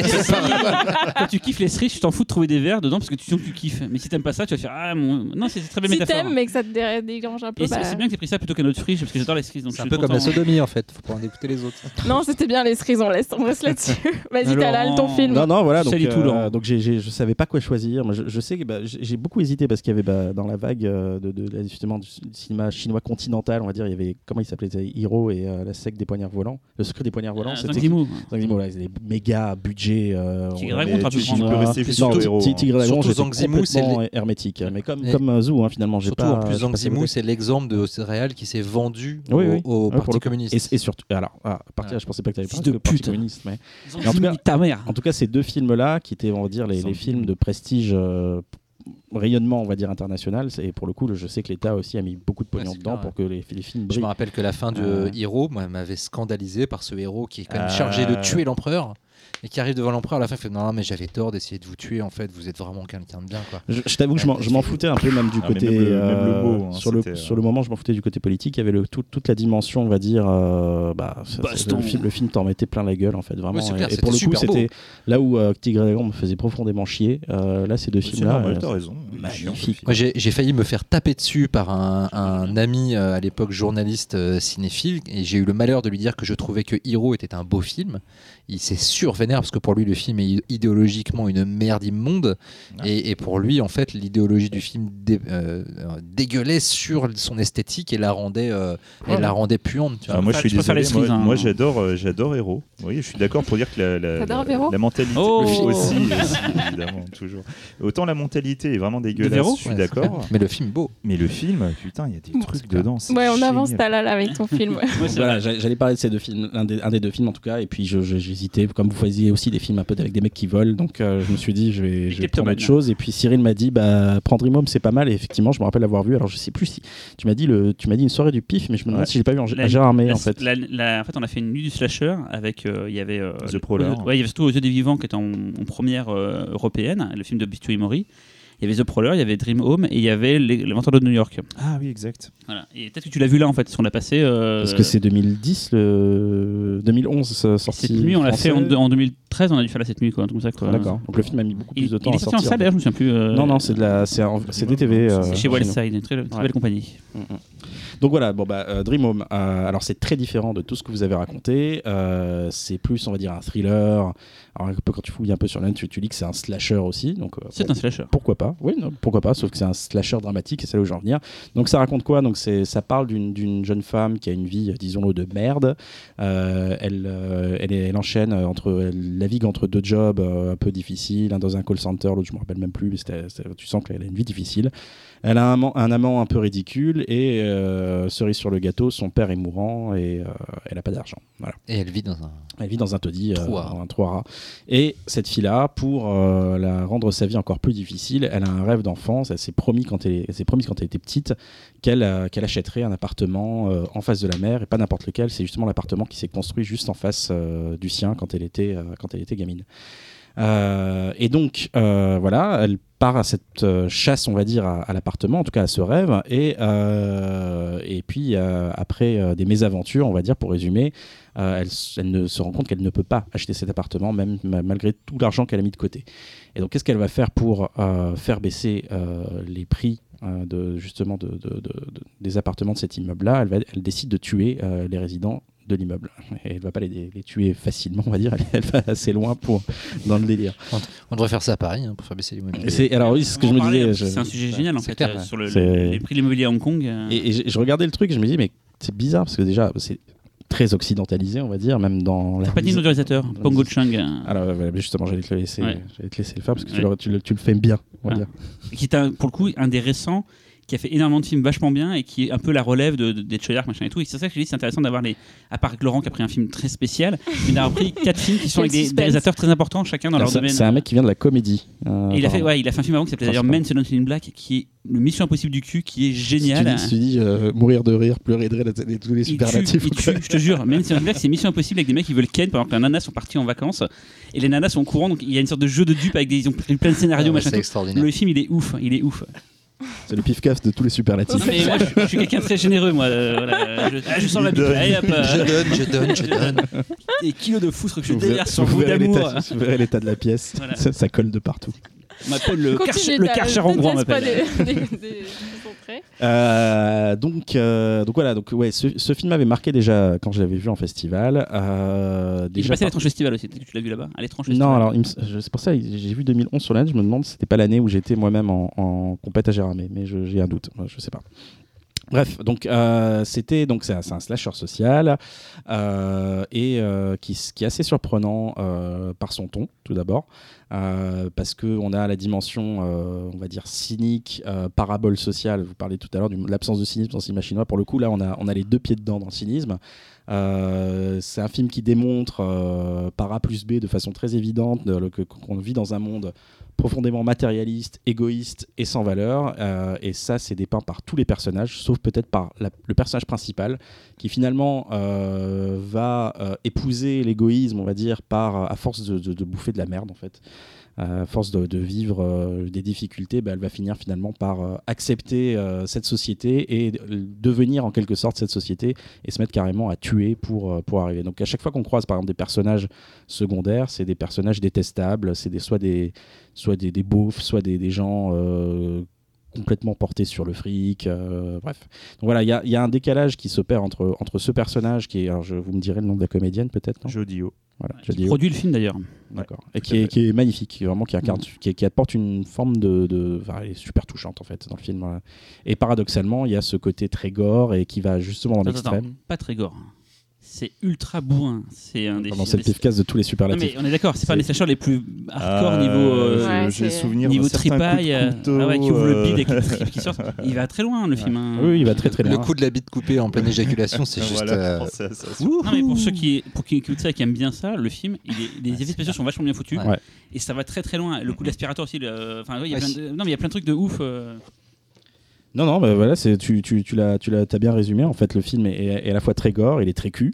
Et je me posais même la question, je me disais, mais juste par rapport au contexte politique, Bah, parce que je, je, je me situe, je situais pas forcément euh, la, la situation, euh, on va dire, politique d'Hong Kong aujourd'hui. Quel est le droit de regard? Comment peut-on faire un film comme ça en Chine en 2011 Et- Ça parle d'un truc qu'on parle jamais, c'est le mal logement En fait- et les, les, les coûts. Oui, voilà, mais bon, on n'a pas dit, En fait, on- la- on n'a pas, l'État n'a pas de- de demandé. ce qu'elle euh, expliquait, c'est que la vraie difficulté pour le film, ça a été de faire très très attention au nom de la société qu'elle allait utiliser. Euh, c'est c'est ça surtout le, le la boîte dans laquelle elle bosse, tu veux dire le- Non, non, le nom de la compagnie, la, la- la euh, boîte de la compagnie qui euh, l'embauche ouais. euh, son, son métier, quoi. Et en, en fait, ça, c'est ce genre de détail-là euh, sur lequel elle fait très très attention parce que c'est vrai que si elle se tapait un procès, c'était tout dans sa gueule. Mais autrement, non, C'est un film de productrice avec un réalisateur en vogue. justement, euh, voilà. le truc qui est très intéressant, que j'ai toujours trouvé très intéressant avec Dream Home, c'est que le côté cynique sur le pognon, sur le capitalisme, etc., c'est quand même un film qui, à la base, a été créé en se disant qu'est-ce qui fonctionne actuellement? Et qu'est-ce qui fonctionne à l'international, le film de genre. Donc, ah bah, hé, je fais un, un film d'horreur, je fais un slasher. Et donc l'idée de base, finalement, se retranscrit carrément dans l'écriture euh, Ouais. derrière. C'est pour ça que je, je trouve vraiment, le, euh, pour le coup, je, je, je- je suis, je peux être hermétique à certains films hongkongais et celui-là, je, je le trouve assez fascinant. Parce qu'il est très occidentalisé aussi. Il est très occidentalisé, certes, et il y a aussi le- la dimension, on va dire, euh, intention. Aussi, peut-être ce qui fait aussi son côté aussi oc- sur-occidental, on va dire, c'est que tu as vraiment bon, la note d'intention qui transparaît, qui est dans ta gueule, mais en même temps qui est complètement. euh, que, que tu oublies, en fait, parce que tu, tu es porté par cette histoire-là qui est plutôt fun. Il faut aussi savoir que ce film signe le grand retour d'un d'un genre slash classification, c'est-à-dire la catégorie 3, dont on vous a déjà parlé dans cette émission. On fera un hors-série un jour. parce Mais que qui, là, qui est utile de rappeler parce que je vais devoir moi-même en parler. Euh, catégorie 3, c'est en gros l'interdit aux moins de 16 ans ou 18 euh, hongkongais dans les années euh, 80, 90. Il y a, il y a C'est 2A, le- c'est 2B le moins de- et ouais. 3. Et Voilà. 3 de toute façon. Ouais, ça. Et le truc, c'est qu'en fait, au lieu de devenir quel- quelque chose, euh, un, un- un outil de censure, c'est devenu un label. Euh, C'est-à-dire que, et c'est des génies de mais hongkongais, vous avez compris que c'est un peu ce qu'on pense euh, dans cette émission, c'est qu'ils se sont dit, bon bah faisons, quand, quand on fait un film de catégorie 3, les spectateurs ils vont savoir ouais. viennent pas pour rien. On n'est pas là pour venir en vacances. Et du coup, ils ont tout mis. Et c'est souvent là que les films les plus politiques. Euh, moi, je pense à ce sommet indétrônable dont j'ai failli vous parler euh, ce- ce- dans cette émission, Ebola Syndrome. Non mais ça c'était le film que je voulais prendre à la base Voilà. et quand on m'a dit on fera peut-être un hors-série catégorie Voilà. 3 je te préviens je le prends hein. Ah non, non, non. non, non. c'est un des plus grands films de l'histoire du cinéma C'est est c'est un des films les plus vils de l'histoire du cinéma. La méchanceté. plus jouissifs et c'est extrêmement politique. C'est un des portraits les plus dégueulasses des, per- des, des- des Hongkongais qui puissent exister, qui sont décrits comme des, des, des porcs innommables, infâmes, bref. Et en même temps, voilà. c'est- Et Dream Home signait. Il y a eu longtemps, euh, bah, quand le cinéma hongkongais a commencé à péricliter après la, la rétrocession, la catégorie 3 a cessé de devenir euh, une source de sensation forte et euh, Dream Home a signé le retour et revenait du coup à la fois au côté ultra bourrin, ultra gore, mais aussi au côté politique que la catégorie 3 permettait de façon détournée. Et juste, vu qu'on a vu tout à l'heure un slasher très con avec Xavier, c'est peut-être, je veux dire, je sais pas, mais c'est peut-être le seul slasher sur Terre qui est intelligent en fait finalement. C'est toujours un, un genre très con le slasher. Et là, c'est peut-être le seul sur Terre qui a un fond où vraiment les motivations du tueur, c'est pas juste Je pense je que si on se tuer. gratte la tête, on peut en trouver, mais, Bah, mais- franchement, mais, pour le euh, coup, c'est euh, tellement un genre débile. C'est un des un plus genre intelligents débile. en tout cas. Bah, et c'est le seul où finalement les motivations du tueur, c'est pas juste je veux me venger machin tout. c'est- Il y a un truc Mais très touchant de pourquoi pour, elle ça, fait ça. c'est pour ça que quand, quand j'ai lu que c'était considéré comme un slasher, ça m'a pas paru évident en fait. Non, c'est avec la du mécanique côté, qui qui est du côté du, la- du tueur, mais, mais c'est. Ouais, c'est c'est pas. Du côté du du côté du tueur, tueur, et puis il y a toute la ça, dimension dramatique aussi. C'est bah, comme si tu faisais un film sur l'enfance de Jason et que tu voyais que finalement Jason il avait une vie de merde. C'est plus un film de rêve, c'était psycho-killer en fait. Bah, c'est ses vacances à la de- plage. qu'un slasher. C'est plus un film de psycho-killer. Ouais, mais c'est qu'un cool slasher. Est-ce qu'on terminerait pas avec le film de Laurent Ah oui, Chef-d'œuvre, chef-d'œuvre Le fameux. Enfin, tu m'expliques ce film là, je, vraiment, Donc, je suis très curieux là. Donc, euh, on parlait de catégorie 3, donc je vais vous parler d'un film qui, qui en fait partie. Euh, donc, et on parlait aussi du cinéma hongkongais, de ce qui peut nous avoir fasciné quand on a été au contact de ce cinéma pour la première fois. Et moi, ce qui m'a fasciné dans le cinéma hongkongais, c'est euh, le no limit. C'est, c'est-à-dire de voir mettre la cassette dans magnétoscope. Tu dis, tiens, je vais voir un polar, et là, tu, veux, tu vois juste des trucs. Tu vois full des, contact. des bastons, voilà, tu vois full contact, tu, mets- tu, tu, tu mets un film de kung-fu et tu vois Zou. Enfin, tu vois, Ouais. c'est, c'est Tu vois Zou, dirait Voilà. un oiseau. Oiseau, oiseau, oiseau, oiseau. Et bref, euh, là je vais vous parler d'un film qui n'est jamais sorti chez nous, bien sûr. S'appelle The Eternal Evil of Asia, donc le mal éternel de l'Asie. Euh, réalisé par un monsieur euh, très fin qui s'appelle Chin Man Kei. Euh, qui est devenu surtout producteur maintenant, et on parlait tout à l'heure de Monster Hunt, euh, un des plus gros succès de l'histoire du box-office euh, chinois, il en est producteur. Il a produit, produit Bodyguard et Assassins aussi, qui a été un, gros ça. truc. Il a été assistant réel, il a commencé comme assistant réel sur et Il était une fois en Chine 3, réalisé par Choyark, euh, et aussi sur Infernal, Infernal Affairs 2.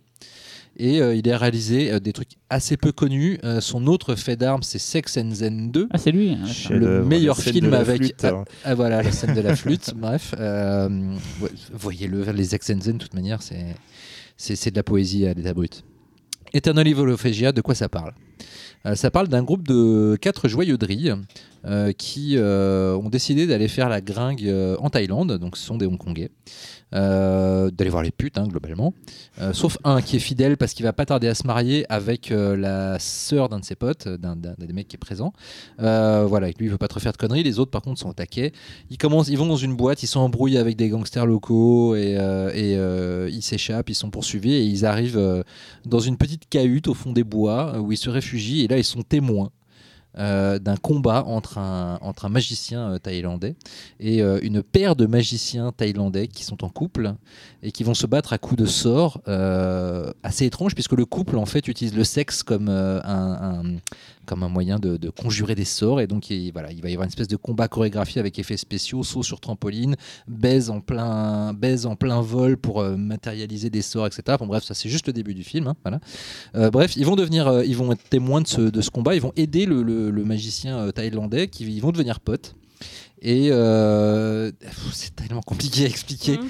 Et en fait, la sœur de ce magicien thaïlandais débarque et euh, elle est très gentille, elle est très mignonne. Donc euh, les quatre, les trois queutards plus leur pote fidèle se disent ouh là là, ils aimeraient bien se taper le pote fidèle. Non, mais la sœur craque pour le pote fidèle. Euh, et du coup, son frère se dit ah bah, je vais l'aider et tout, et il crée un filtre d'amour pour que pour que l'homme soit séduit quand même, le fidèle soit séduit par sa sœur. Sauf que c'est les autres qui prennent le filtre et qui se retrouvent à gangbanger la pauvre petite euh, dame qui n'avait rien demandé euh, et qui décède dans l'opération. Euh, du coup, euh, nos C'est que le amis, début. hein. nos amis, J'avais euh, demandé, on est à quelle minute là du Là, film on est, à, on est à 25 minutes du film, 30 minutes. Nos amis rentrent à Hong Kong et, et le magicien euh, thaïlandais, très très très énervé, les suit et va essayer de les tuer un à un en utilisant sa magie. Sauf qu'en plus, il tombe amoureux de la fiancée du mec fidèle. Bref. Et Je suis un peu perdu. hein. Ouais. Ça a l'air un peu cucu, Euh, hein, cette non, mais histoire. ça- Sachez que dans le film, il y a un héros, il y a un des personnages qui se retrouve avec une tête de bite. Voilà, mais vraiment. Parce qu'il a insulté le magicien. Parce de qu'il a insulté le magicien de tête de bite et donc il lui donne une tête de bite. Euh, sachez que J'aurais fait pareil. hein. Il y a une scène extraordinaire de, de, de, de sexe par corps astral interposé, donc avec Oui. une très belle euh, imitation de, de fellation euh, sur du vide, euh, une des plus belles que vous verrez jamais. Il y a des images de synthèse. Car oui, il y a quand même un corps astral euh, fait en, on dirait le T-1000 dans, dans Terminator 2. Euh, voilà, en fait, il y a tout. C'est réalisé euh, de façon complètement frappadingue. C'est-à-dire que dans les 30 premières minutes, je crois qu'il n'y a pas un plan où la caméra ne désaxe pas brusquement. Euh, on dirait du Sam Raimi sous acide qui filme Ouais, du pensé- cul. J'ai pensé à Evil Dead en plus. Du Au début, coup- il y a des, des, Ouais. des effets spéciaux un peu à la Evil Dead en plus. Ouais, euh, et mais les scènes d'horreur sont parfois très flippantes. La scène d'intro avec le mec qui se fait attaquer chez lui par les fantômes est ultra flippante. D'ailleurs, on peut voir une apparition très brève d'un des acteurs fétiches de, de Stephen Chow euh, qui jouera l'entraîneur dans, ah oui, euh, dans films. dans Shaolin Soccer qui joue un des fantômes. Et donc ça commence par une scène très flippante. Après ça commence, c'est comédie avec notamment l'héroïne qui est dans, dans son salon de coiffure et il y a une, une leçon de fellation qui ça. sera très qui utile pour la suite pour, du film. pour plus tard. oui. Voilà. Euh, et ça, voilà, ça alterne n'importe quoi, mais en fait, c'est ça que j'adore dans le cinéma hongkongais, c'est que le n'importe quoi est fait systématiquement, que ce soit dans le cul, dans le dans l'horreur, dans euh, la baston, dans la comédie, c'est fait avec la plus grande énergie et euh, la plus grande conviction du monde, ce qui donne un film qui ne ressemble à rien, euh, donc qui est unique. euh, qui a- va réussir à vous titiller euh, certains endroits du corps, qui va réussir à vous dégoûter, qui va réussir à vous faire rire. euh, voilà, c'est pour moi c'est le cinéma total.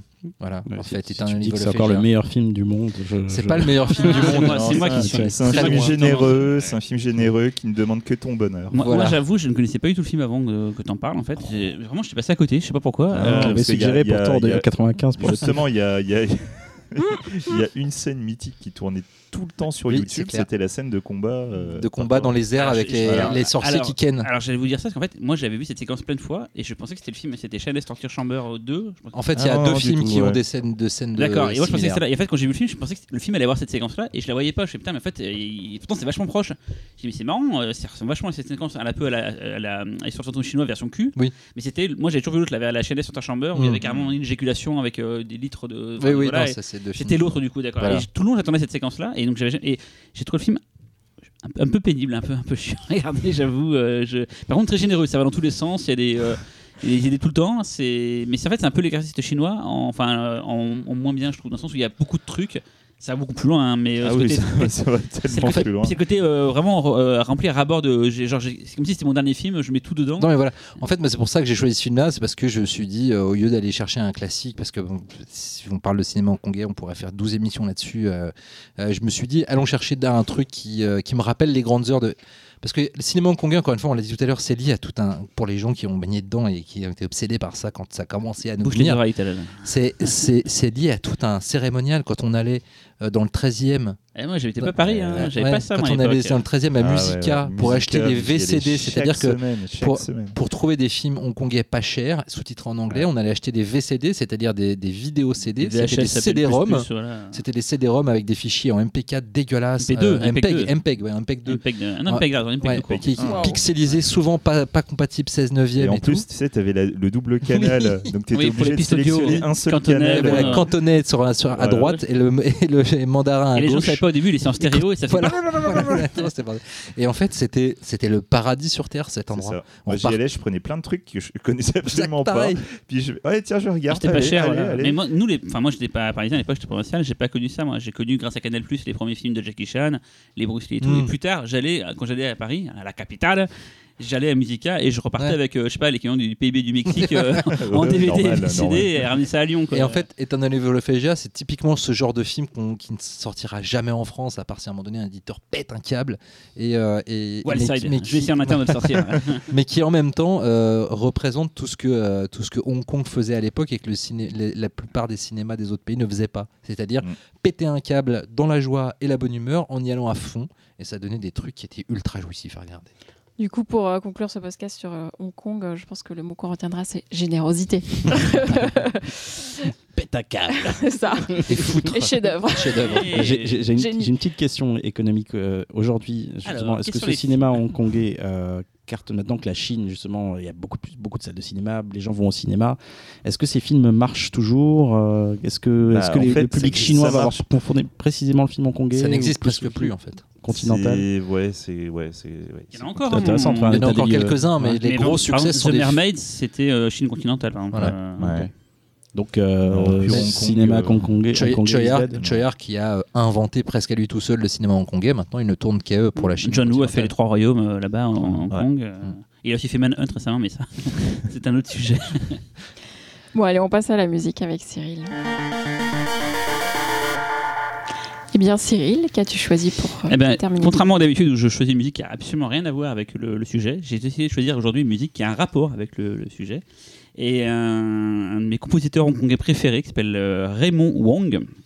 Je vous citerai un petit peu tout à l'heure des films qu'il a fait, mais là on va parler de Running Out of Time. Alors, Running Out of Time, c'est lié euh, dans- par plein de raisons avec tout ce qu'on a dit aujourd'hui. Déjà, c'est réalisé par un réalisateur qu'on a cité tout à l'heure, mais qu'on n'a jamais, on jamais parlé, c'est Johnny To, quelqu'un qui a fait beaucoup pour le cinéma hongkongais sur la, dernière partie de avant la rétrocession, qui a eu droit à beaucoup de passages en festival et tout, qui a fait énormément de bons films.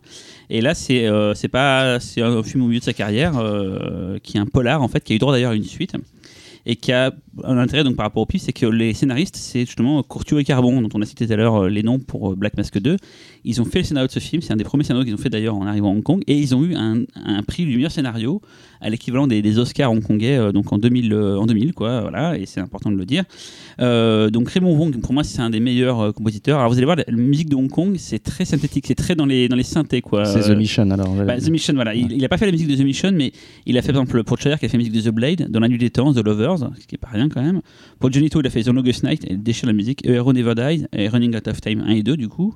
Pour Stephen Shaw, il a fait euh, King of Comedy, euh, Shane Sucker, elle est mortelle la musique, Crazy Kung Fu, CG7 et Journey to the West, dont on a parlé tout à l'heure. La musique à déchire de Jean et de West. Voilà, et vraiment, il, il-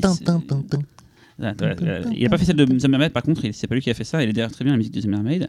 Euh, donc, on va écouter le main theme donc, de Running Out of Time. Pour savoir, euh, il date de 99, pour ceux qui voudraient l'écouter aussi, il y a un double CD qui est sorti euh, qui s'appelle Jonito 1996-2005 qui comprend beaucoup de musique euh, de films de Jonito, donc beaucoup réalisé par, enfin mis en, musique par Raymond Wong. Il y a deux CD. Le premier, un premier CD, c'est tous les thèmes. Donc il y a le thème de The Mission, par exemple, en CD, ça, ça tue. Le second CD, c'est les chansons en cantonais qui sont un peu pourries. Mais si jamais vous avez l'occasion de tomber sur ce- cette compilation, c'est que du bonheur le premier CD. Et donc voilà, on va écouter le, le, le- main theme de Running Out of Time et le second alors, morceau, enfin la musique du, du 2 aussi est très très bien. Voilà. Tu voulais dire quelque chose, Laurent Si je ne m'abuse, Jonito, depuis plusieurs films, travaille avec un compositeur français. Ah oui, qui était jury au pif, qui s'appelle Xavier Jameau. Exactement. Et qui, si vous n'écoutez pas, enfin vous ne connaissez pas Xavier Jameau, c'est tout, tout bon. Et il a fait la BO euh, mortelle avec Alex Goffer pour le film Motorway, qui est une sorte de drive hongkongais. Et la BO, elle est. Si vous aimez l'électro, c'est. ce- Ah, putain, désolé, talal, mais si vous aimez l'électro, la BO de Motorway, c'est du caviar. Alex Goffer, c'est un des meilleurs DJ français. Xavier Jameau, en fait, faisait de la pop, et de la, la, la- la new wave, enfin, en France, euh, dans les années euh, 80 et tout. Et c'est. Pour moi, c'est un très bon compositeur. On l'avait mis dans le jury non plus il y a quelques années. Et les, les BO qu'il a fait pour Johnny To sont tues. Celle d'Exilé notamment. C'est d'exil- voilà. Et donc, si vous avez l'occasion d'écouter celle de Motorway, c'est. euh, Pouah, voilà, c'est euh, c'est quoi le mot que je dois pas dire euh, Tu les as toutes beignets, voilà. Donc, bah, bah, en tout cas, je vais vous laisser avec la- la- le main theme de Running Out of Ouais. Time. Et avant, on va remercier tous ceux qui nous ont écoutés déjà jusqu'au bout parce que ce podcast est très long et tous ceux qui nous écoutent de plus en plus nombreux. Et on vous rappelle aussi par rapport au PIF que vous pouvez désormais proposer vos courts-métrages, vos longs-métrages euh, pour la prochaine édition. Et maintenant, on écoute le morceau. Bye bye. Bye bye. Salut. HK Power